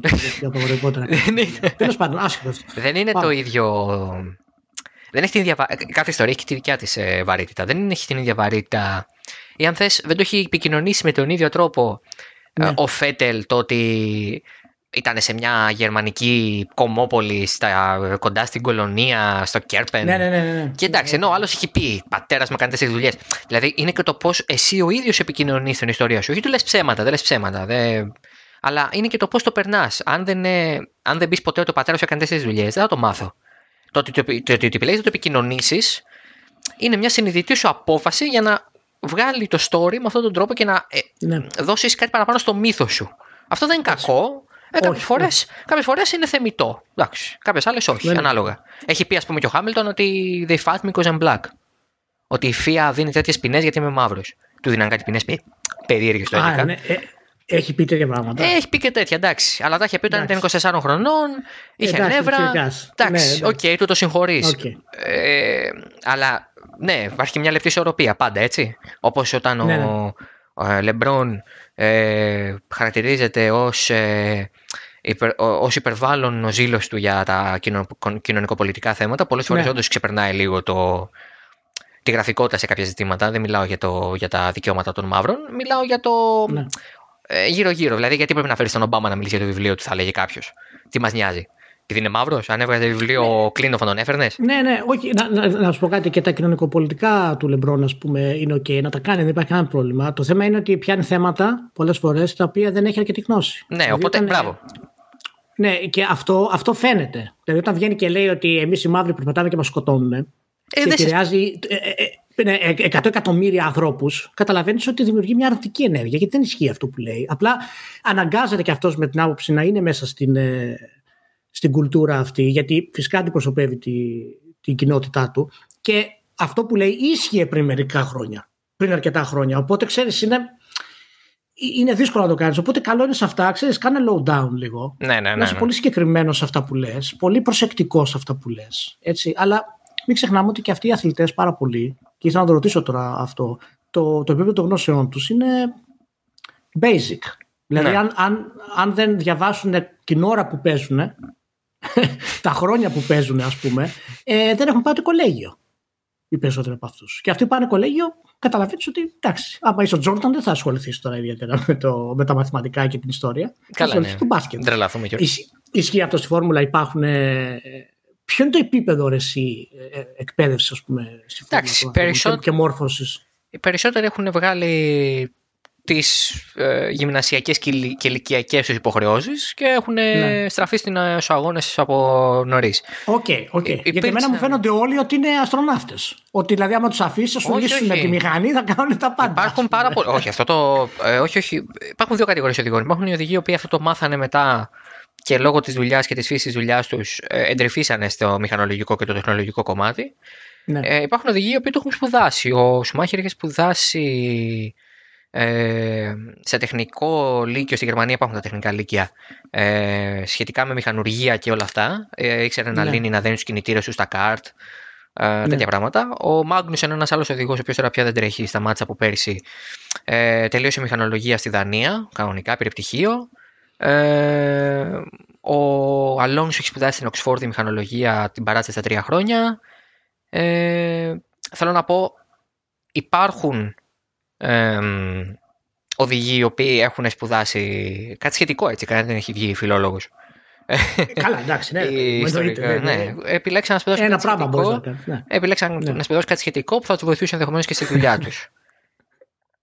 Ο Λοσουμάχερ ότι έχει σπουδάσει μηχανου- σε μηχανουργία και τα λοιπά, έχει κάνει τεχνολογικά λύκεια, τα είχα μάθει πρόσφατα και μου έδωσε και καλύτερη αίσθηση του, του ταλέντου του γιατί αυτός ο άνθρωπος ήξερε να δώσει πολύ συγκεκριμένες οδηγίες όταν μίλαγε.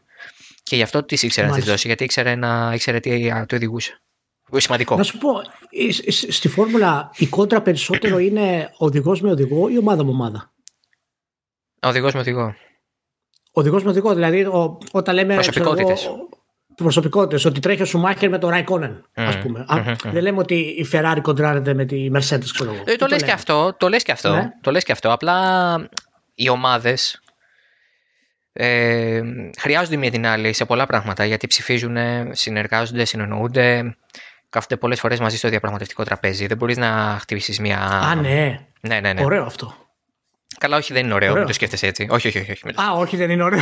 Γιατί ρε, εσύ; Το σκέφτομαι, το σκέφτομαι από ποια έννοια; Ε, δηλαδή, αν πάρω το ποδόσφαιρο που είναι είναι πάντα σκυλαλέστε, δεν υπάρχουν όρια στο τι μπορείς να αγοράσεις, στο τι μπορείς να πουλήσεις, τίποτα δηλαδή. Μόνο τα, τα, τα νεανικά όρια ισχύουν. Ε. Ναι, ναι. Μου φαίνεται πιο λογικό να κάθονται οι ομάδες στο τραπέζι και να Όχι. τα, να τα συζητάνε. Όχι, γιατί για σκέψε ένα σπορ στο οποίο οι ομάδες κανονίζουν τους κανονισμούς. Δηλαδή να Α, πει. κανονίζει κανονισμός. Ναι, δηλαδή να πει Κάτσε, αυτό United, διαφέρει, Liverpool ρε, και εσύ. City. Να πει United, Liverpool και Κάτσε, ρε, City. εσύ. Δεν υπάρχει offside από φέτος. Όχι, δεν είναι σωστό αυτό. ρε, Και οι εσύ. δορυφόροι τους, οι ομάδες που είναι στο, στη σφαίρα επιρροής τους, άρα να μαζευτεί μια πλειοψηφία, να πει ναι, δεν υπάρχει offside στην Premier League από φέτος. Κάτσε, Επιτρέπεται να το κάνουν αυτό, να αλλάξουν κανονισμούς. Όχι επιτρέπεται, όχι επιτρέπεται. Ε, είναι αναφέρεται το δικαίωμά τους. Κάτσε να με έχει στείλει. μα. Θες να- Θα, θα, θα, θα, θα Θε- φρικάρω τώρα. Α, θα το βάλουμε Αλήθεια, explicit, λέει. το Κάτσε και, και δεν υπάρχει εγώ, μια. Εγώ πιστεύω ότι υπάρχει μια κεντρική ομοσπονδία με Ναι, ναι, ναι, ανθρώπους υπάρχει που μια κεντρική αποφασίζουν τι ομοσπονδία. ισχύει, αποφασίζουν τι ισχύει και μετά οι ομάδες ακολουθούν αυτό που αποφασίστηκε. Όχι, οι ομάδες λένε κάτι. Και η Ομοσπονδία λέει κάτι. Ναι, Ε, όλοι Αλλά που άμα δεν προτείνουν, αλλά Ναι. αν δεν υπάρξει πλειοψηφία των ομάδων ή ομοφωνία σε κάποιες περιπτώσεις, δηλαδή 10 στα 10, δεν Ναι. περνάει κάτι που θέλει να περάσει η Ομοσπονδία, για παράδειγμα. ε, μα αυτό δεν είναι καλό όμως. αν η ομο... Ε, έλα, αλήθεια. Δηλαδή, άμα. έχω γράψει γι' αυτό ένα έτσι. Λίγο σαν ορυχείο ήταν το κείμενο που έχω γράψει, είναι αλήθεια. Ε, αν, Μπράβο, μπορώ να μπράβο. το, αν μπορώ να το προσυδειάσω έτσι. Τέλος πάντων, εννοώντας ότι ήταν μια ερευνητική κατάσταση, μια δουλειά λίγο πιο διερευνητική, η οποία πλέον, επειδή Ναι. έχουν περάσει τρία χρόνια, ε, ε, είναι λίγο outdated. Ε, ίσως θα πρέπει να ξαναγράψω κάτι. Το ρεζουμέ της υπόθεσης είναι ότι όταν ε, μέχρι το 79, μέχρι το 1979, η Φόρμουλα 1 ξεκίνησε σαν σπόρο όπως την ξέρουμε το 1950. Επί μια τριανταετία λοιπόν οι ομάδες δεν είχαν καμιά υποχρέωση να συμμετάσχουν σε όλους τους αγώνες. Αυτό οδηγούσε, πολύ χοντρικά θα το πω έτσι, οδηγούσε πολλές φορές σε στάσεις. Δηλαδή μια ομάδα αν πίστευε ότι εκεί που θέλουν να πάει να τρέξει Φόρμουλα 1 δεν της άρεσε ή ήταν ενάντια σε συμφέροντά της ή δεν είχε τα λεφτά για να πάει, δεν πήγαινε. Όταν όμως η Φόρμουλα 1 άρχιζε τη δεκαετία του 70 να πουλάει το προϊόν σε τηλεοπτικά δίκτυα ανά τον κόσμο, δεν μπορούσε να ξέρει ότι τη μία εβδομάδα θα έχει 10 ομάδες και την άλλη 5. Δεν γίνεται, Σωστό. δεν, δεν λειτουργεί. Σωστό. Υπό αυτή την έννοια λοιπόν ε, θεσπίστηκε η FOCA, Formula One Constructors Association. Η FOCA μαζί με τη FISA, της ε, Federation International Sport Automobile, ε, πρόδρομο της ε, τωρινής FIA, ε, καθίσανε σε, στο, μαζί με τον promoter της Formula 1 τότε και ιδρυτή και ε, οργανωτή της Bernie Eccleston, καθίσαν όλοι μαζί το 1979 ε, και μετά από πολλές ε, απεργίες των ομάδων κτλ. Και, και είδανε ότι ξέρεις κάτι, για να μείνουν οι ομάδες θα πρέπει α να τους δίνουμε ποσοστά από τα τηλεοπτικά και διαφημιστικά δικαιώματα και δεύτερον θα πρέπει να τους δίνουμε λόγο, βαρύνων λόγο στα διοικητικά και στα κανονιστικά του σπορ, στα, στο κανονιστικό και διοικητικό πλαίσιο.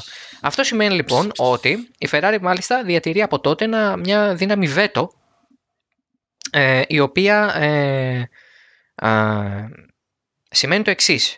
Αν δεν της αρέσει ένας κανονισμός που πάει να περάσει, μπορεί να πει δεν περνάει. Έλα, δεν υπάρχει αυτό που λες. Υπάρχει. Δεν το Τι έχουμε. εννοείς; Δηλαδή θέλει η Mercedes, η McLaren, η Renault, τώρα λέω τυχαία ονόματα έτσι. Η Racing Point και η Aston Martin και δεν ξέρω εγώ ποιο, θέλουν 8 ομάδες από τις 10, 8 ομάδες από τις 10, περνάει ένας κανονισμός με 8 στα 10. Να του χρόνου να ε, μειωθεί το τάδε πράγμα. Να μ, βάλουμε λιγότερα ελαστικά σε κάθε ομάδα. Αν η Ferrari πει όχι, θα πει όχι και μάλιστα θα το δικαιολογήσει ως για το καλό του σπορ. να σου πω και γιατί δεν τα αλλάζουν αυτό; Λοιπόν, ε, με το νέο Concord Agreement, αυτό λέγεται Concord Agreement γιατί υπογράφηκε στην ε, Place de Concord του Παρισίου. Ε, το Concord λοιπόν Agreement, ή αν θες η Συμφωνία Ομονίας, ε, που υπεγράφει το 79, ανανεώνεται κάθε πενταετία ή κάθε εξαετία ανάλογα με, τα, δε- με το πώς συμφωνούν οι ομάδες να το κάνουν. Ε, η τελευταία έκδοση της ομ- Συμφωνίας Ομονίας υπεγράφει πέρυσι και έχει τεθεί σε ισχύ από φέτος μέχρι το 2025, 21-25, αυτή την πενταετία δηλαδή. Σε αυτήν την νέα έκδοση ε, το αναφαίρετο δικαίωμα της ε, Ferrari για βέτο δεν έχει αρθεί, αλλά η FIA και η Liberty Media έχουν βάλει μέσα δικλείδες που λένε ότι αν θέλουμε να περάσουμε κάτι για το καλό του σπορ ή για την ασφάλεια του σπορ, δεν απαιτείται η ομόφωνη συμφωνία των ομάδων. Χρειαζόμαστε μια απλή πλειοψηφία. 6 στις 10, για παράδειγμα. Μάλιστα. Ε, 6 στις 10 ομάδες θα συμφωνήσουν σε κάτι. Ε, γιατί μη και ξεχνάς ότι υπάρχουν και οι δορυφόροι. Η Ferrari θα πάρει μαζί της, για παράδειγμα, την Alfa Romeo, αλλά να δύο ψήφοι. Η Mercedes θα πάρει μαζί τη Racing Point, την Aston Martin και την ε, Williams, άλλοι τρεις ψήφοι. Άρα, ε, άλλες τρεις ψήφοι μάλλον. Άρα, ε, ε, οι ομάδες, για να πάμε full cycle, οι ομάδες ε, δεν, δεν πρέπει να είναι αντίπαλες, γιατί πρέπει κάπου κάπου να, να, να, Ναι. να μιλάνε. Πρέπει κάπου κάπου να Ναι. συζητάνε. Οι οδηγοί απ' την άλλη δεν έχουν κανένα πρόβλημα να τσακώνονται, να σπρώχνονται, να βρίζονται, κανένα θέμα. Ναι, ναι, προφανώ. Προφανώς. Ε, τρομερό, τρομερό αυτό. Ρε, εσύ. Μου κάνει φοβερή εντύπωση, ας πούμε. Και τώρα στο είπα πολύ. Κατάλαβες. Ε, ναι, ναι, ναι, εντάξει, εννοείται. Στο Αυτό μου έδωσα κάνει εντύπωση. νερωμένο. Ναι, ναι, ναι. Μου κάνει εντύπωση πάρα πολύ που σε τέτοιο επίπεδο, ακόμα και τώρα μπορεί να υπάρχει μια ομάδα ας πούμε, που να πει ότι δεν ισχύει. Εντάξει, Γιατί απλά- Όταν παίζονται εκατοντάδες εκατομμύρια, Μμ. καταλαβαίνω ότι υπάρχει κοινή λογική έτσι. Δεν λέω ότι μια ομάδα κάνει τη γουστάρι η Ferrari και λέει. βάζω Όχι, δεν βάζει παντού Υπάρχει κοινή βέτο. Λογική σε αυτό. Ναι, εννοείται. Σχεδόν δεν το έχει ασκήσει και Απλά ποτέ. Απλά και μόνο που το λέει Ναι, ότι ναι, υπάρχει, απλά- ξέρεις, σφίγγονται λίγο. Ναι, όλοι. αυτό α, α, απλά, απλά μου φαίνεται σαν ε, ξέρεις, κάτι πολύ περίεργο, δεδομένου ότι παίζονται εκατοντάδε εκατομμύρια. Και αυτό με φέρνει στο άλλο που θέλω να, να, να, να σε ρωτήσω. Για, ε, το πώς βγάζουν μια ομάδα στα χρήματα. δηλαδή, α, αν μια ομάδα, ας Τέλεια. πούμε. Έχεις 20 λεπτά. Ε, ε, όχι τόσο πολλά. Αν, αν μια ομάδα, ας πούμε, είναι, ξέρω εγώ, βγαίνει η 15η, 15η τελευταία, ξέρω εγώ, συνέχεια στα τελευταία πέντε πρωταθλήματα. Μμμ. Πώς βγάζουν χρήματα να συνεχίσουν το χρόνο; Λοιπόν, ε, μ, η Συμφωνία Ομονία προβλέπει. Ναι. Αυτό είναι το, αυτό είναι το σύνταγμα της Φόρμουλα 1. Ε, η Συμφωνία Ομονίας προβλέπει ότι οι πρώτες 10 ομάδες του πρωταθλήματος, τώρα έχουμε 10, οπότε και οι 10, αν μπει μια εντέκατη, η τελευταία μένει εκτός, παίρνει ε, ένα μερίδιο από τα τηλεοπτικά έσοδα της, ε, του σπορ, αναλογικά με τη θέση που κατετάγει στο πρωτάθλημα. Δηλαδή, η Mercedes που είναι πρώτη θα πάρει τα περισσότερα λεφτά, η Williams που είναι τελευταία θα πάρει τα λιγότερα. Αλλά το catch μέχρι πέρυσι ήταν ότι η Ferrari έπαιρνε ένα bonus επειδή υπάρχει 100 εκατομμύρια. Επιπλέον. η Mercedes επειδή Wow. έπιασε μια ρήτρα έπαιρνε άλλα 50. Επιπλέον. Και λόγω ιστορικότητας και πολλών ετών παρουσίας η McLaren, η Williams και πρόσφατα η Red Bull μπήκαν σε αυτό το payroll με κάποια εκατομμύρια επιπλέον. Αυτό από φέτος ε, έχει μειωθεί πάρα πολύ. Έχουν κρατηθεί κάποια bonus για αυτές τις πέντε ομάδες, αλλά σε καμία περίπτωση τα ε, ποσά που ανέφερα τώρα. Θα τα μάθουμε αυτά τα ποσά πιστεύω σε ένα χρόνο που θα έχει περάσει λέει, το οικονομικό έτος 2021. Ε, και ποτέ δεν είναι επίσημα αυτά τα ποσά έτσι. Ρεπορτάζ είναι, δεν θα βγει η Φόρμουλα 1 να πει πόσα δίνεις κάθε ομάδα. Ε, Ναι, προφανώς. οπότε λοιπόν οι ομάδες πληρώνονται από εκεί. Φυσικά τα day-to-day operations και όλα αυτά ε, εξαρτώνται από το να τρέξουν. Γι' αυτό πάθανε μεγάλο ντουβρουτζά, αν θες, πέρυσι με τον κορονοϊό που δεν τρέχανε για τρεις μήνες και αναγκαστήκαν Ναι. πολλές ομάδες να βγάλουν σε άδεια άνευ αποδοχών προσωπικό και να κλείσουν τα εργοστάσια και όλα αυτά. Ε, άρα λοιπόν η Φόρμουλα 1 όσο τρέχει τόσο πληρώνει. Ε, και φυσικά οι χορηγοί οι οποίοι προβάλλονται. Έτσι, όλες οι ομάδες έχουν χορηγούς από πολλούς έως λίγους. Είναι καλό σύστημα αυτό, πιστεύεις, για να βοηθούν οι Και μικρότερε. παρένθεση, με συγχωρείς, και τα εργοστάσια, δηλαδή η Ferrari, η Mercedes, η Alpine που σημαίνει Renault, η Red Bull που έχει πολλά λεφτά από πίσω κτλ. πληρώνονται και από τις μητρικές τους εταιρείες, έτσι. Ναι, ναι, ναι, αυτό το, το φαντάστηκα. Είναι καλό το σύστημα αυτό, πιστεύεις, το να έχουν οι top ομάδες να παίρνουν τα περισσότερα χρήματα; Επιβραβεύεται η, η προσπάθειά τους. Δεν μπορώ να καταλάβω γιατί να μην ισχύει. Αυτό που με ενοχλεί είναι τα bonus. Αυτό που με ενοχλούσε πάρα πολύ, δηλαδή δεν μπορούσα να καταλάβω. Ε, Πώς μπορεί. Πώς γιατί μπορεί παίρνει 100 μια εκατομμύρια μικρότερη Ferrari ομάδα- επειδή υπάρχει.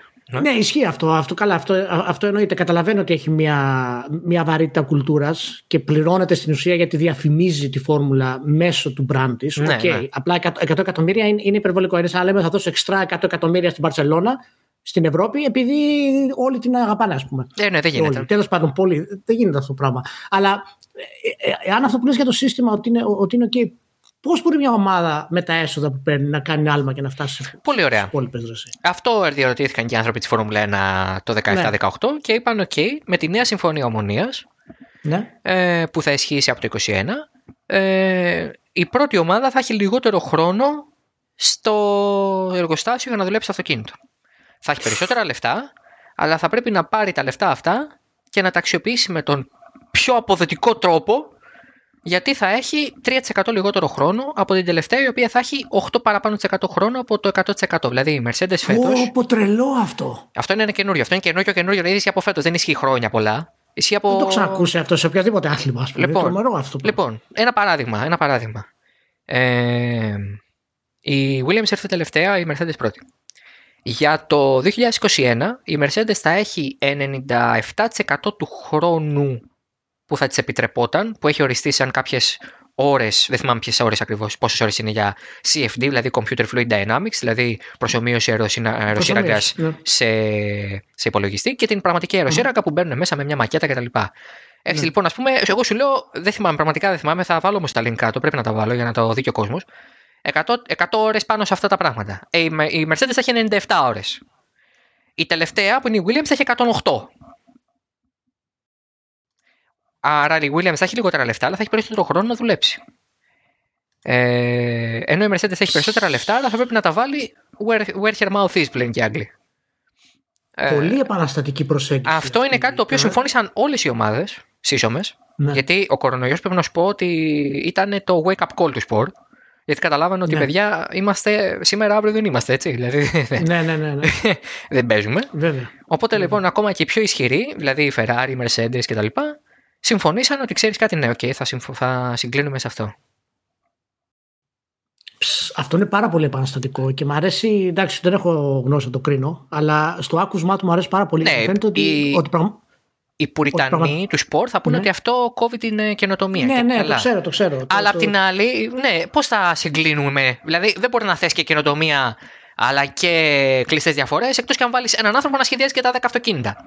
Δεν γίνεται. Ναι, είναι, είναι δυστυχώς αλλαγές που κάποιοι που είναι παλιοί του αθλήματος και τα λοιπά θα τους φανεί ότι αλλάζει το άθλημα. Είναι σαν τα περιβόητε αλλαγές που ήρθαν ξέρω, στο ποδόσφαιρο. Με το βάρα, ας πούμε, ναι μέσα στα χρόνια. Αλλά ε, εμένα μου κάνει πάρα πολύ εντύπωση με την καλή έννοια αυτή η κίνηση. Γιατί φαίνεται ότι παντρεύει πραγματικά τα δύο βασικά στοιχεία ε, της Φόρμουλα 1, το οποίο είναι η τεχνολογία ε, και από την άλλη η, η οδηγή. Οπότε στην ουσία σκέψει ότι αυτός που παίρνει τα περισσότερα χρήματα στην ουσια πρέπει αναγκαστικά να χρησιμοποιήσει την τεχνογνωσία που έχει ναι. με τον καλύτερο δυνατό τρόπο για να του αξίζουν αυτά τα χρήματα.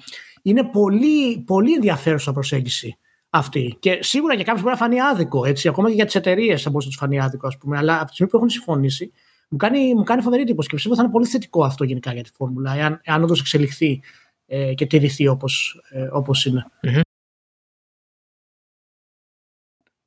Το άλλο που θέλω να σε ρωτήσω τώρα που φτάσαμε έτσι και στις ομάδες γενικά, στα, στα οικονομικά κτλ. Ως, να, να πούμε γιατί δεν υπάρχουν γυναίκες οδηγοί. Θες ναι, ναι, ναι. Να, να, να, μου κάνουν, να κάνουν μια ναι, προσέγγιση. Ναι, ναι. Έστω είχα πει off the record αυτό. Ναι. Γιατί ναι. είναι σεξιστές, τι γιατί δεν έχουμε γυναίκες οδηγούς. Εντάξει, α, ε, δεν είναι... Τώρα, πόσο μπορεί να ισχύει αυτό το πράγμα, ε, σε, όσο, σε όσο ισχύει, γιατί δεν έχουμε πολλές γυναίκες executive στο automotive industry. Μα έχουμε την κυρία της Citroën. Την, πραγματικά ψεύδει ότι είναι θέμα σεξισμού ή, ή πραγματικά ή, ή μάλλον δεν υπάρχει αρκετό διαθέσιμο pool Λοιπόν, για ναι. να διαφερθούν γυναίκες να πάνε. Λοιπόν, λοιπόν, λοιπόν, λοιπόν. Δεν έχουμε ακριβή νούμερα για το λόγο ανάμεσα σε αγόρια και κορίτσια. Δηλαδή, πόσα, πόσα κορίτσια υπάρχουν, πόσα ναι, μάλλον ναι. αγόρια υπάρχουν για κάθε κορίτσι που τρέχει στα κάρτα. Μπορώ να σου πω ότι είναι 8 αγόρια προς ένα κορίτσι. Δεν, δεν το ναι. ξέρω. Δεν το ξέρει κανείς. Ενδεχομένως, αν πάμε σε 15 πίστες σε μια χώρα όπως είναι η Αγγλία ή η Γερμανία, να βγάλουμε ένα συμπέρασμα. Αλλά ε, Κανείς δεν έχει ένα επίσημο νούμερο. Υπάρχουν πολλοί, κατά την άποψή μου, υπάρχουν και υποκειμενικοί και αντικειμενικοί λόγοι. Οι αντικειμενικοί λόγοι είναι ότι πράγματι πρέπει να είναι λιγότερα τα κορίτσια. δεν βγάζει νόημα να είναι περισσότερα τα κορίτσια ίσα με τα αγόρια για να μην έχουμε δύο γυναίκα οδηγό στη Φόρμουλα 1 ή κάπου αλλού. Ναι. Οπότε λοιπόν, όντως παίζει ρόλο το ότι λιγότερες γυναίκες ενδιαφέρονται για το motorsport από άντρες σε επίπεδο να πάνε να τρέξουν. Ε, πολύ λιγότεροι γονείς κοριτσιών θα βάλουν το κοριτσάκι τους να τρέξει κάρτα αντί να κάνει μπαλέτο. Χωρίς να αποβαθμίζω τον μπαλέτο, έτσι. Ε, Ισχύει. Αλλά ακόμα και η μπάσκετ θα το βάλει να, να κάνει πιο εύκολα από κάρτα. Και δεν μιλάω για την Ελλάδα, μιλάω γενικά. Μιλάω για χώρες που έχουν το κάρτ στην κουλτούρα τους. Να οι πίστες κοντά. Ε, αυτό, αυτό πιστεύεις ότι βασίζεται περισσότερο στην έννοια ε, του ερεθίσματος. Ναι, ε, αυτό, αυτό είναι στο πώς αντιλαμβανόμαστε τη σχέση των φίλων με αυτές τις δραστηριότητες, πιστεύεις; Εγώ, δηλαδή... αν έκανα ένα κοριτσάκι, αν εγώ γίνω πατέρας και έχω ένα κοριτσάκι, ναι. εγώ επειδή ναι. είμαι μουρλός και η δουλειά μου είναι η Φόρμουλα 1, θα το βάλω να κάνει και μπαλέτο και κάρτο. Αλλά εγώ είμαι μια εξαίρεση. Πόσοι δημοσιογράφοι Φόρμουλα 1, πόσοι τρελοί με Φόρμουλα 1 έχουν κοριτσάκια για, για παιδιά.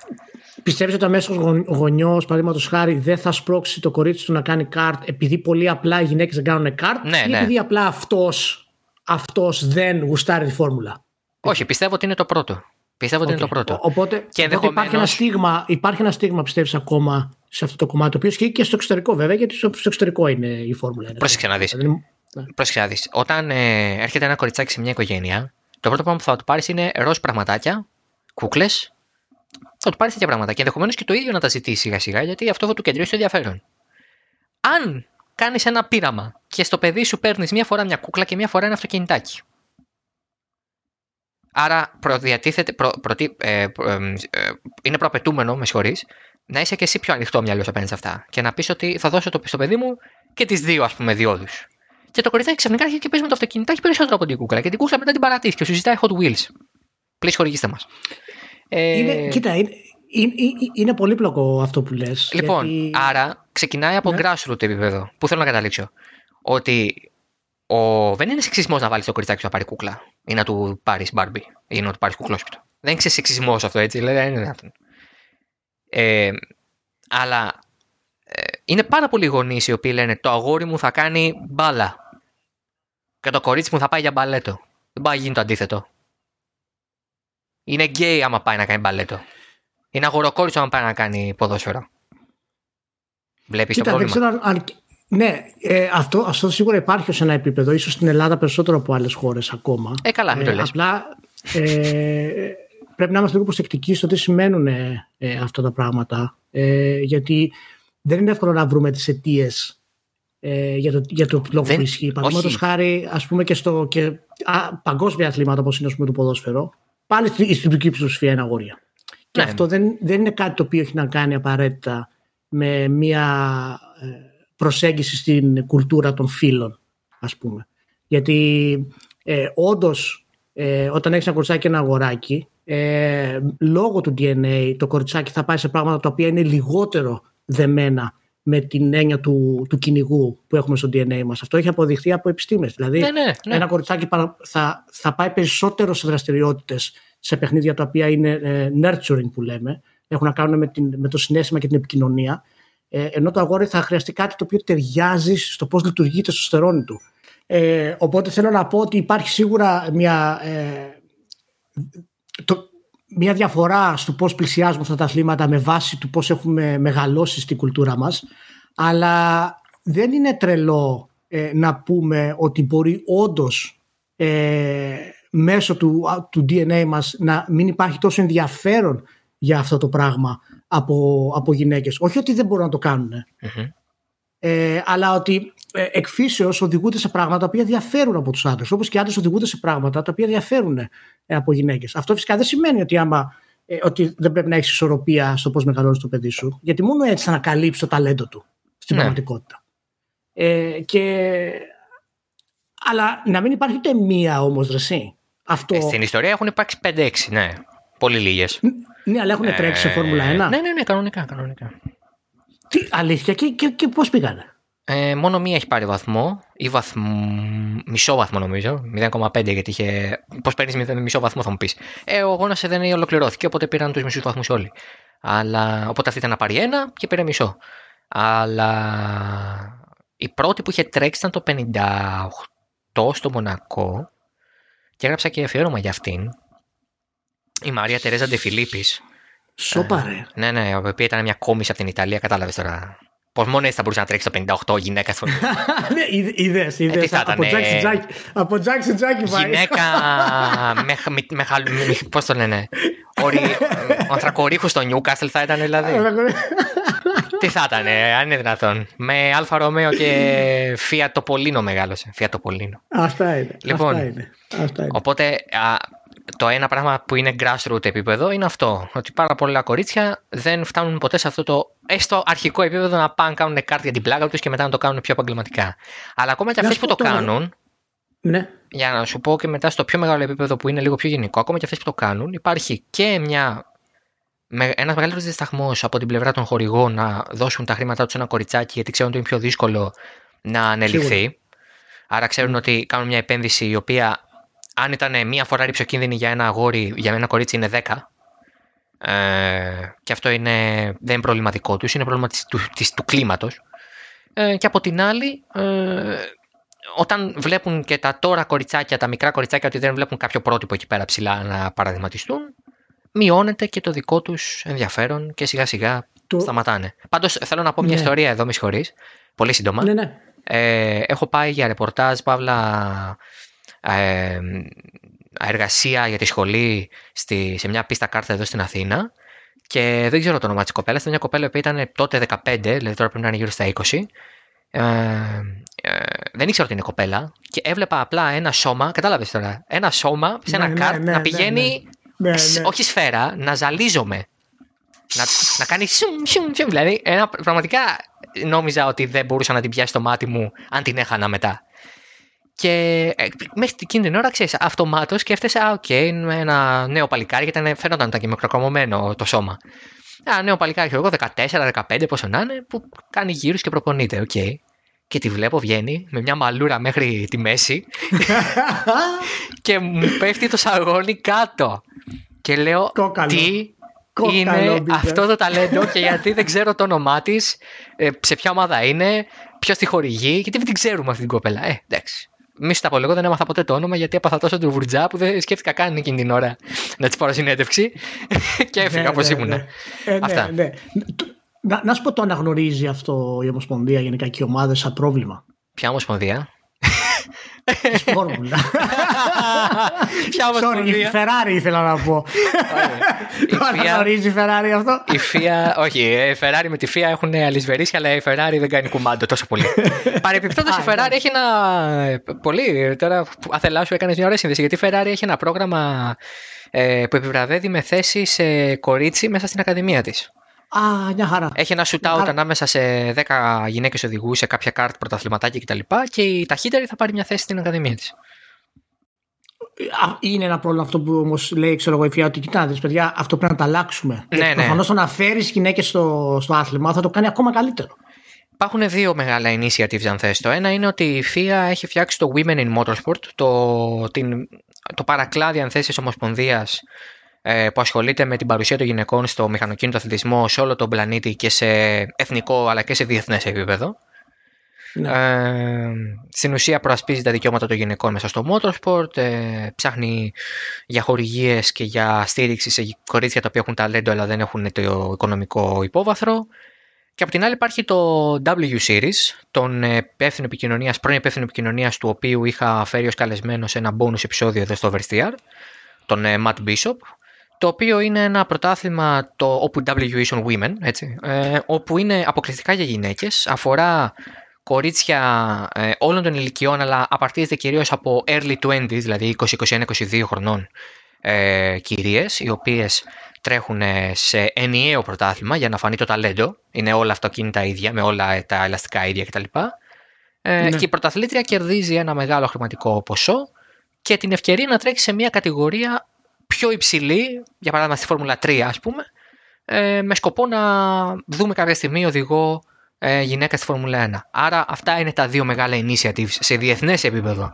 Υπάρχουν και κάποιες ναι. ε, προσπάθειες όπως το Dare to be different κτλ. που είναι ξέρεις, πιο ε, μη κερδοσκοπικού ενδιαφέροντος και τα λοιπά. Και ναι, επικοινωνούν περισσότερο το κομμάτι. Πώς το αισθάνεσαι εσύ αυτό, έχεις ε, καθόλου ελπίδα ότι θα αλλάξει ας πούμε σύντομα, ας πούμε, σχετικά. Ναι. Ότι θα έχουμε κάποιο... OK, okay, ωραίο. Ναι, ναι, ναι. Ωραίο αυτό, ωραίο. Ε, στη δικιά, ε, όταν θα είμαι εγώ 60 όμως. Ή 50. Κάτσε ρε φίλε, δηλαδή μιλάμε σε τρεις δεκαετίες. Πολύ πιθανό. Δεν ξέρω αν έχει γεννηθεί ακόμα η γυναίκα που θα τρέξει τη Φόρμουλα 1 για πολλά χρόνια. Και δεν θα κάνει ένα one-off για την πλάκα. Δεν ξέρω αν έχει γεννηθεί ακόμα. Μπορεί και να έχει γεννηθεί και να είναι δύο χρονών μπορεί να έχει γεννηθεί και να ακόμα τα initiatives να μην είναι αρκετά μεγάλα ώστε να προσελκύσουν το, τα κορίτσια, να μην έχει αλλάξει κουλτούρα, Πάντως, ας πούμε, το Εγώ θα προσπαθήσω, αρκετά. αν, κάνω, αν ε, γίνω πατέρας και κάνω κοριτσάκι, ε, ναι. Σας δίνω το λόγο μου ότι θα προσπαθήσω να το κάνω δικό Φόρμουλα 1. και ειδικά, ειδικά στη Φόρμουλα 1 και σε τέτοιους αθλήματα που ο σωματότυπος και η σωματική δύναμη δεν παίζουν ρόλο για να μπορέσεις να έχεις ε, μίξ οδηγούς. Δηλαδή στο NBA προφανώς δεν μπορείς να παίξεις γυναίκες αντίον αντρών, ας πούμε. Θα τραυματιστούν οι γυναίκες. Είναι αδυνατο Αλλά στη Φόρμουλα 1 δεν υπάρχει κάποιο limit. Κανένα. Κανένα, κανένα. Υπάρχει. Κανένα, κανένα έτσι. Δεν είναι σαν την υπασία. Είναι τα δύο σπορ. Μπράβο, ναι. Είναι τα μοναδικά σπόρα, από όσο ξέρω τουλάχιστον. Ξέρω εγώ βάλει και το σκάκι, αλλά. Okay ε, που μπορεί να ανταγωνιστεί ένας άντρας μια γυναίκα, γιατί πολύ απλά δεν υπάρχει κανένας λόγος να υπερέχει ο ένας από τον άλλον. Κανένας. Ναι. ναι. Να σου πω και το τελευταίο που θέλω να σε ρωτήσω πραγματικά, να συζητήσουμε. Το τελευταίο. Α, ε, το τελευταίο, το τελευταίο, να κλείσουμε πιστεύω. Δεν έχει γιατί άλλο. έχουμε κάνει γαμό του podcast. Γαμό τα podcast. Αυτό ε, το να γουστάρεις η Φόρμουλα 1 Μμμ. και να μην γουστάρεις αυτοκίνητα γίνεται; Μπορεί κάποιος να απορροθεί Ναι. με, με το, την ταχύτητα, τον ανταγωνισμό, Ναι. την ιδέα ας πούμε, του αθλήματος, αλλά να μην ξέρει να αλλάξει λάστιχο. Ναι, ναι, ναι. ναι. Δεν, δεν αναφέρομαι σε μένα για όποιος το προσπαθεί. έτσι. Λοιπόν, Ε, Εγώ μπορώ να αλλάξω λάστιχο. έχω παραδείγματα Ως από το εκεί. προσωπικό μου περιβάλλον που τους έχω Ναι. βάλει στη Φόρμουλα 1 ε, και δεν τους αρέσει η ταχύτητα περσέ ούτε τα αυτοκίνητα. Βλέπουν Φόρμουλα 1 για το θέαμα, για το spectacle, για το Ωραίο. πρόβλεπτο. Βλέπουν Φόρμουλα 1 όπως βλέπω εγώ μπάλα. Δεν παίζω Ναι. μπάλα, δεν μου αρέσει μπάλα. Αλλά Ναι, αλλά μου είπες ότι στην άλλη φορά του πας και τα νεύρα για την μπάλα. Τότε. τους πάω τα νεύρα επίτηδες. γιατί ξέρουν ότι δεν ξέρω. αλλά έχω από ψάρες τύπου άντερε με το παρτάλι το Μέση, ξέρω εγώ, έχει φτάσει 50 χρόνια ακόμα παίζει. Έχεις έτοιμες ατάκες για τους. Ω, καλά, αυτό είναι το χειρότερο. Και τους πάω τα νεύρα. Αυτό Έχω είναι ένα, έχω ένα φίλο έτσι μπαρσελονίστα, ας πούμε. Ναι, ναι. Και όταν ωραίο, ήταν να ωραίο. φύγει ο Μέση, α, μπράβο, καλός προδότης και ο δικός σου, ε. Ξέρω, και λέγα τέτοια. Εγώ στο μεταξύ, από Μέση, Ρονάλντο και τέτοια, μόνο βιογραφία ξέρω. Δεν είναι... Αυτό, αυτό είναι πολύ εκνευριστικό. Είναι σαν να αρχίσω εγώ να σου λέω, έλα τώρα με το αργοπορημένο του Χάμιλτον. Μπράβο, ναι. Δεν μπορεί να τρέξει, δεν μπορεί Αυτό- να τρέξει αυτό τους καμία κάνω. ταχύτητα. Αυτό τους κάνω. Ναι. Και αυτοί μου λένε κάτι δικά τους, τύπου βάλε καμιά μαλακή γόμα ξέρω, εγώ, και τρέχα. ναι, ναι. εντάξει, εντάξει. Κοίταξε. Ε, μπορεί να συμβεί αυτό γιατί η Φόρμουλα 1. πα- Πάνω κάτω η Φόρμουλα 1 αυτό προσπαθεί να κάνει. Γιατί Ναι, αν περιοριστεί στο κοινό που του αρέσει το, το αυτοκίνητο, ε, μειώνεις πάρα πολύ τον demographic σου. Και κανένας δεν θέλει να. Κανένα σπορ τέτοιου βεληνικού δεν θέλει να έχει ένα ε, νης κοινό, ε, μια cult κατάσταση όπως είχε κάποτε. Πλέον Φόρμουλα 1 Σίγουρα, βλέπουν καταρχάς πάρα πολύ περισσότερες γυναίκες από παλιά. Ε, γυναίκες οι οποίες μπορεί να μην ξέρουν να οδηγούν ή να μην τους αρέσει ταχύτητα η οδήγηση το αυτοκίνητο, αλλά βλέπουν για το spectacle. Πάρα πολλά παιδιά πλέον, πάρα πολλοί νέοι, αλλά νέοι ανήλικοι άνθρωποι, οι οποίοι μπορεί και αυτοί να μην τους αρέσει το αυτοκίνητο, αλλά το βλέπουν Φόρμουλα 1 όπως βλέπουν μπάσκετ και NBA. Ε, και πάρα πολλοί άνθρωποι οι οποίοι απλά θέλουν κάτι που λίγο να τους ξεσηκώσω, συναρπάσει αν θες τις Κυριακές. Δηλαδή δεν είναι όλοι οι άνθρωποι που βλέπουν Φόρμουλα 1 βαθιά μέσα στη Φόρμουλα 1. Αυτό Ναι, ίσχυε εννοείται, κάποτε. εννοείται αυτό. Αυτό ίσχυε Ε, κάποτε εννοείται, γιατί εννοείται, όσο εντάξει, μεγαλώνει ε, ο Ακριβώς. αριθμός των ανθρώπων που βλέπουν, τόσο πιο Ακριβώς. διαλύεται ανάμεσά τους η γνώση. Τόσο πιο μικρό είναι το ποσοστό γνώσης ε, ανάμεσά τους. Μειώνεται ο μέσος όρος. Α, Οι τρελοί που και το αυτοκίνητο, δηλαδή σαν εμένα υπάρχουν πάρα πολλοί άνθρωποι που και το αυτοκίνητο του αρέσει και η ταχύτητα του αρέσει και η φόρμουλα του αρέσει γιατί πάνε όλα μαζί πακετάκι. Ε, αλλά πλέον είναι, μπορώ να σου πω ότι είναι και μειοψηφία. Ισχύει, ισχύει. Μα και, έχει, και, και έχει απόλυτα λογική έτσι. Γιατί όταν μιλάμε για, για mainstream κοινό, ε, το mainstream κοινό στην ουσία και αυτό βασίζεται πάνω σε κάθε δημοφιλία ενός αθλήματος, έχει να κάνει με το θέαμα και το πόσο μπορεί να εμπνευστεί Ναι. από κάτι. Και φυσικά δεν πρόκειται τώρα να παρακολουθήσει για να αναλύσει ας πούμε, το πόσε assist δίνει ο, ο Steve Nash, ας πούμε. Δεν υπάρχει νόημα, αλλά θα γουστάρει να δει να το κάνει. Αυτό το Μπράβο. πράγμα. Ναι, ναι, Και ναι, ναι, Αυτό ναι. νομίζω η φόρμουλα το έχει και μπορεί να το προσφέρει πάρα πολύ και Ναι, ακόμα ναι. καλύτερα ε, α- από ό,τι το προσφέρει και, και προχωράει. Δεν έχει άλλο τώρα. Λοιπόν, Τελείωσε. Νομίζω, νομίζω φτάσαμε στο τέτοιο. Καλύφθηκα γενικά, νομίζω. Εντάξει. Ελπίζω να καλυφθήκανε και η όλη λογική ήταν να καλυφθεί εσύ και μαζί με σένα να καλυφθεί και ο κόσμος. ναι, ναι. Νομίζω, Ε. ότι, ναι, νομίζω ότι θίξαμε ωραία θέματα γενικά.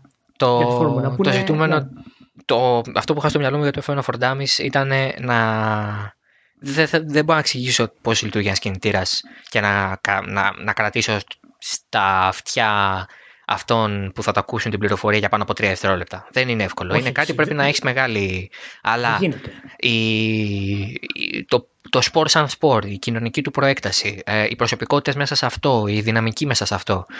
Ε, όλα αυτά τα στοιχεία είναι πράγματα τα οποία με τη Φόρμουλα 1 του 2021 πλέον ε, δεν παραγνωρίζω γιατί πρέπει να τονίσω σαν ε, ενός είδους αποφώνηση τώρα αυτό ότι η Φόρμουλα 1 ενδεχομένως υποκριτικά αν θες αλλά τέλος πάντων σαν μια πρώτη της επαφή έθιξε κοινωνικά ζητήματα Έκανε μια initiative με το We Race as One και το ουράνιο τόξο, End Racism ως μήνυμά της σε όλους τους αγώνες.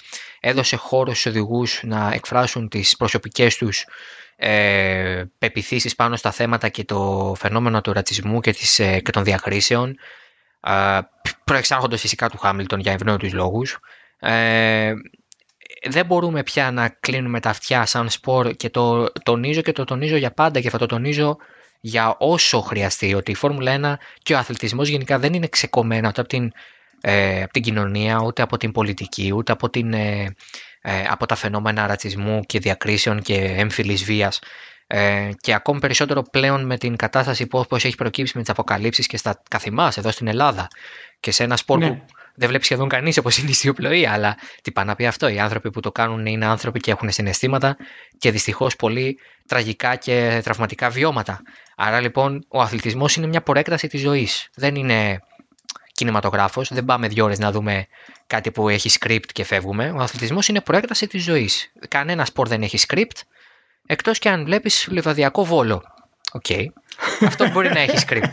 Αλλά όχι, δεν αστείευομαι. Ε, κανένα σπορ, ακόμα και αυτό που θέλει να έχει script, δεν έχει script.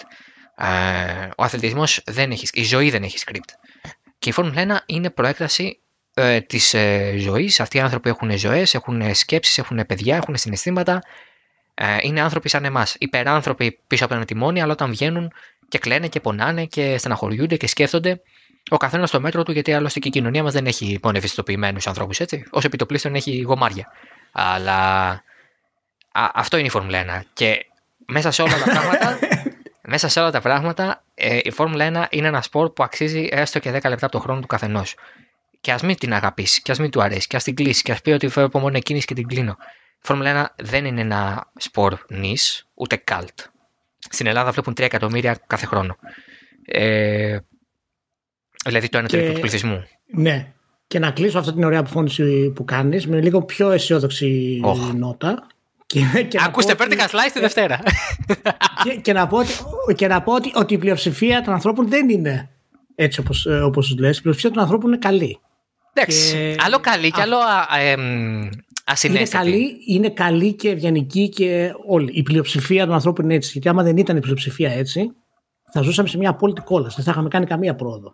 Και μπορεί, ξέρεις, άμα το, άμα το, το σκέφτεσαι έτσι γενικά, ανεκδοτολογικά, να λες, Όχι, τι άσχημε στην εποχή που περνάμε, αλλά ποτέ δεν υπήρξε καλύτερη εποχή για την ανθρωπότητα από αυτή που περνάμε. Ποτέ. Είμαστε στην καλύτερη εποχή, μέσα με όλα τα προβλήματα και γι' αυτό έχουμε και όλα αυτά τα αθλήματα ε, και τους τρόπους έκφρασης όπως είναι τα video games, ε, ο κινηματογράφος, η μουσική, να είναι στο απόγειό τους αυτή τη στιγμη Αλλά χρειάζεται πάντα ένα μέτρο και να πλησιάσουμε τα πράγματα με μια πολύ ανοιχτή ε, θέση και α, α, ανοιχτό μυαλό τρόπο για να μπορούμε να τα αναλύουμε. Να, να βγάλουμε δηλαδή το, το, το zoom τους όσο καλύτερα γίνεται.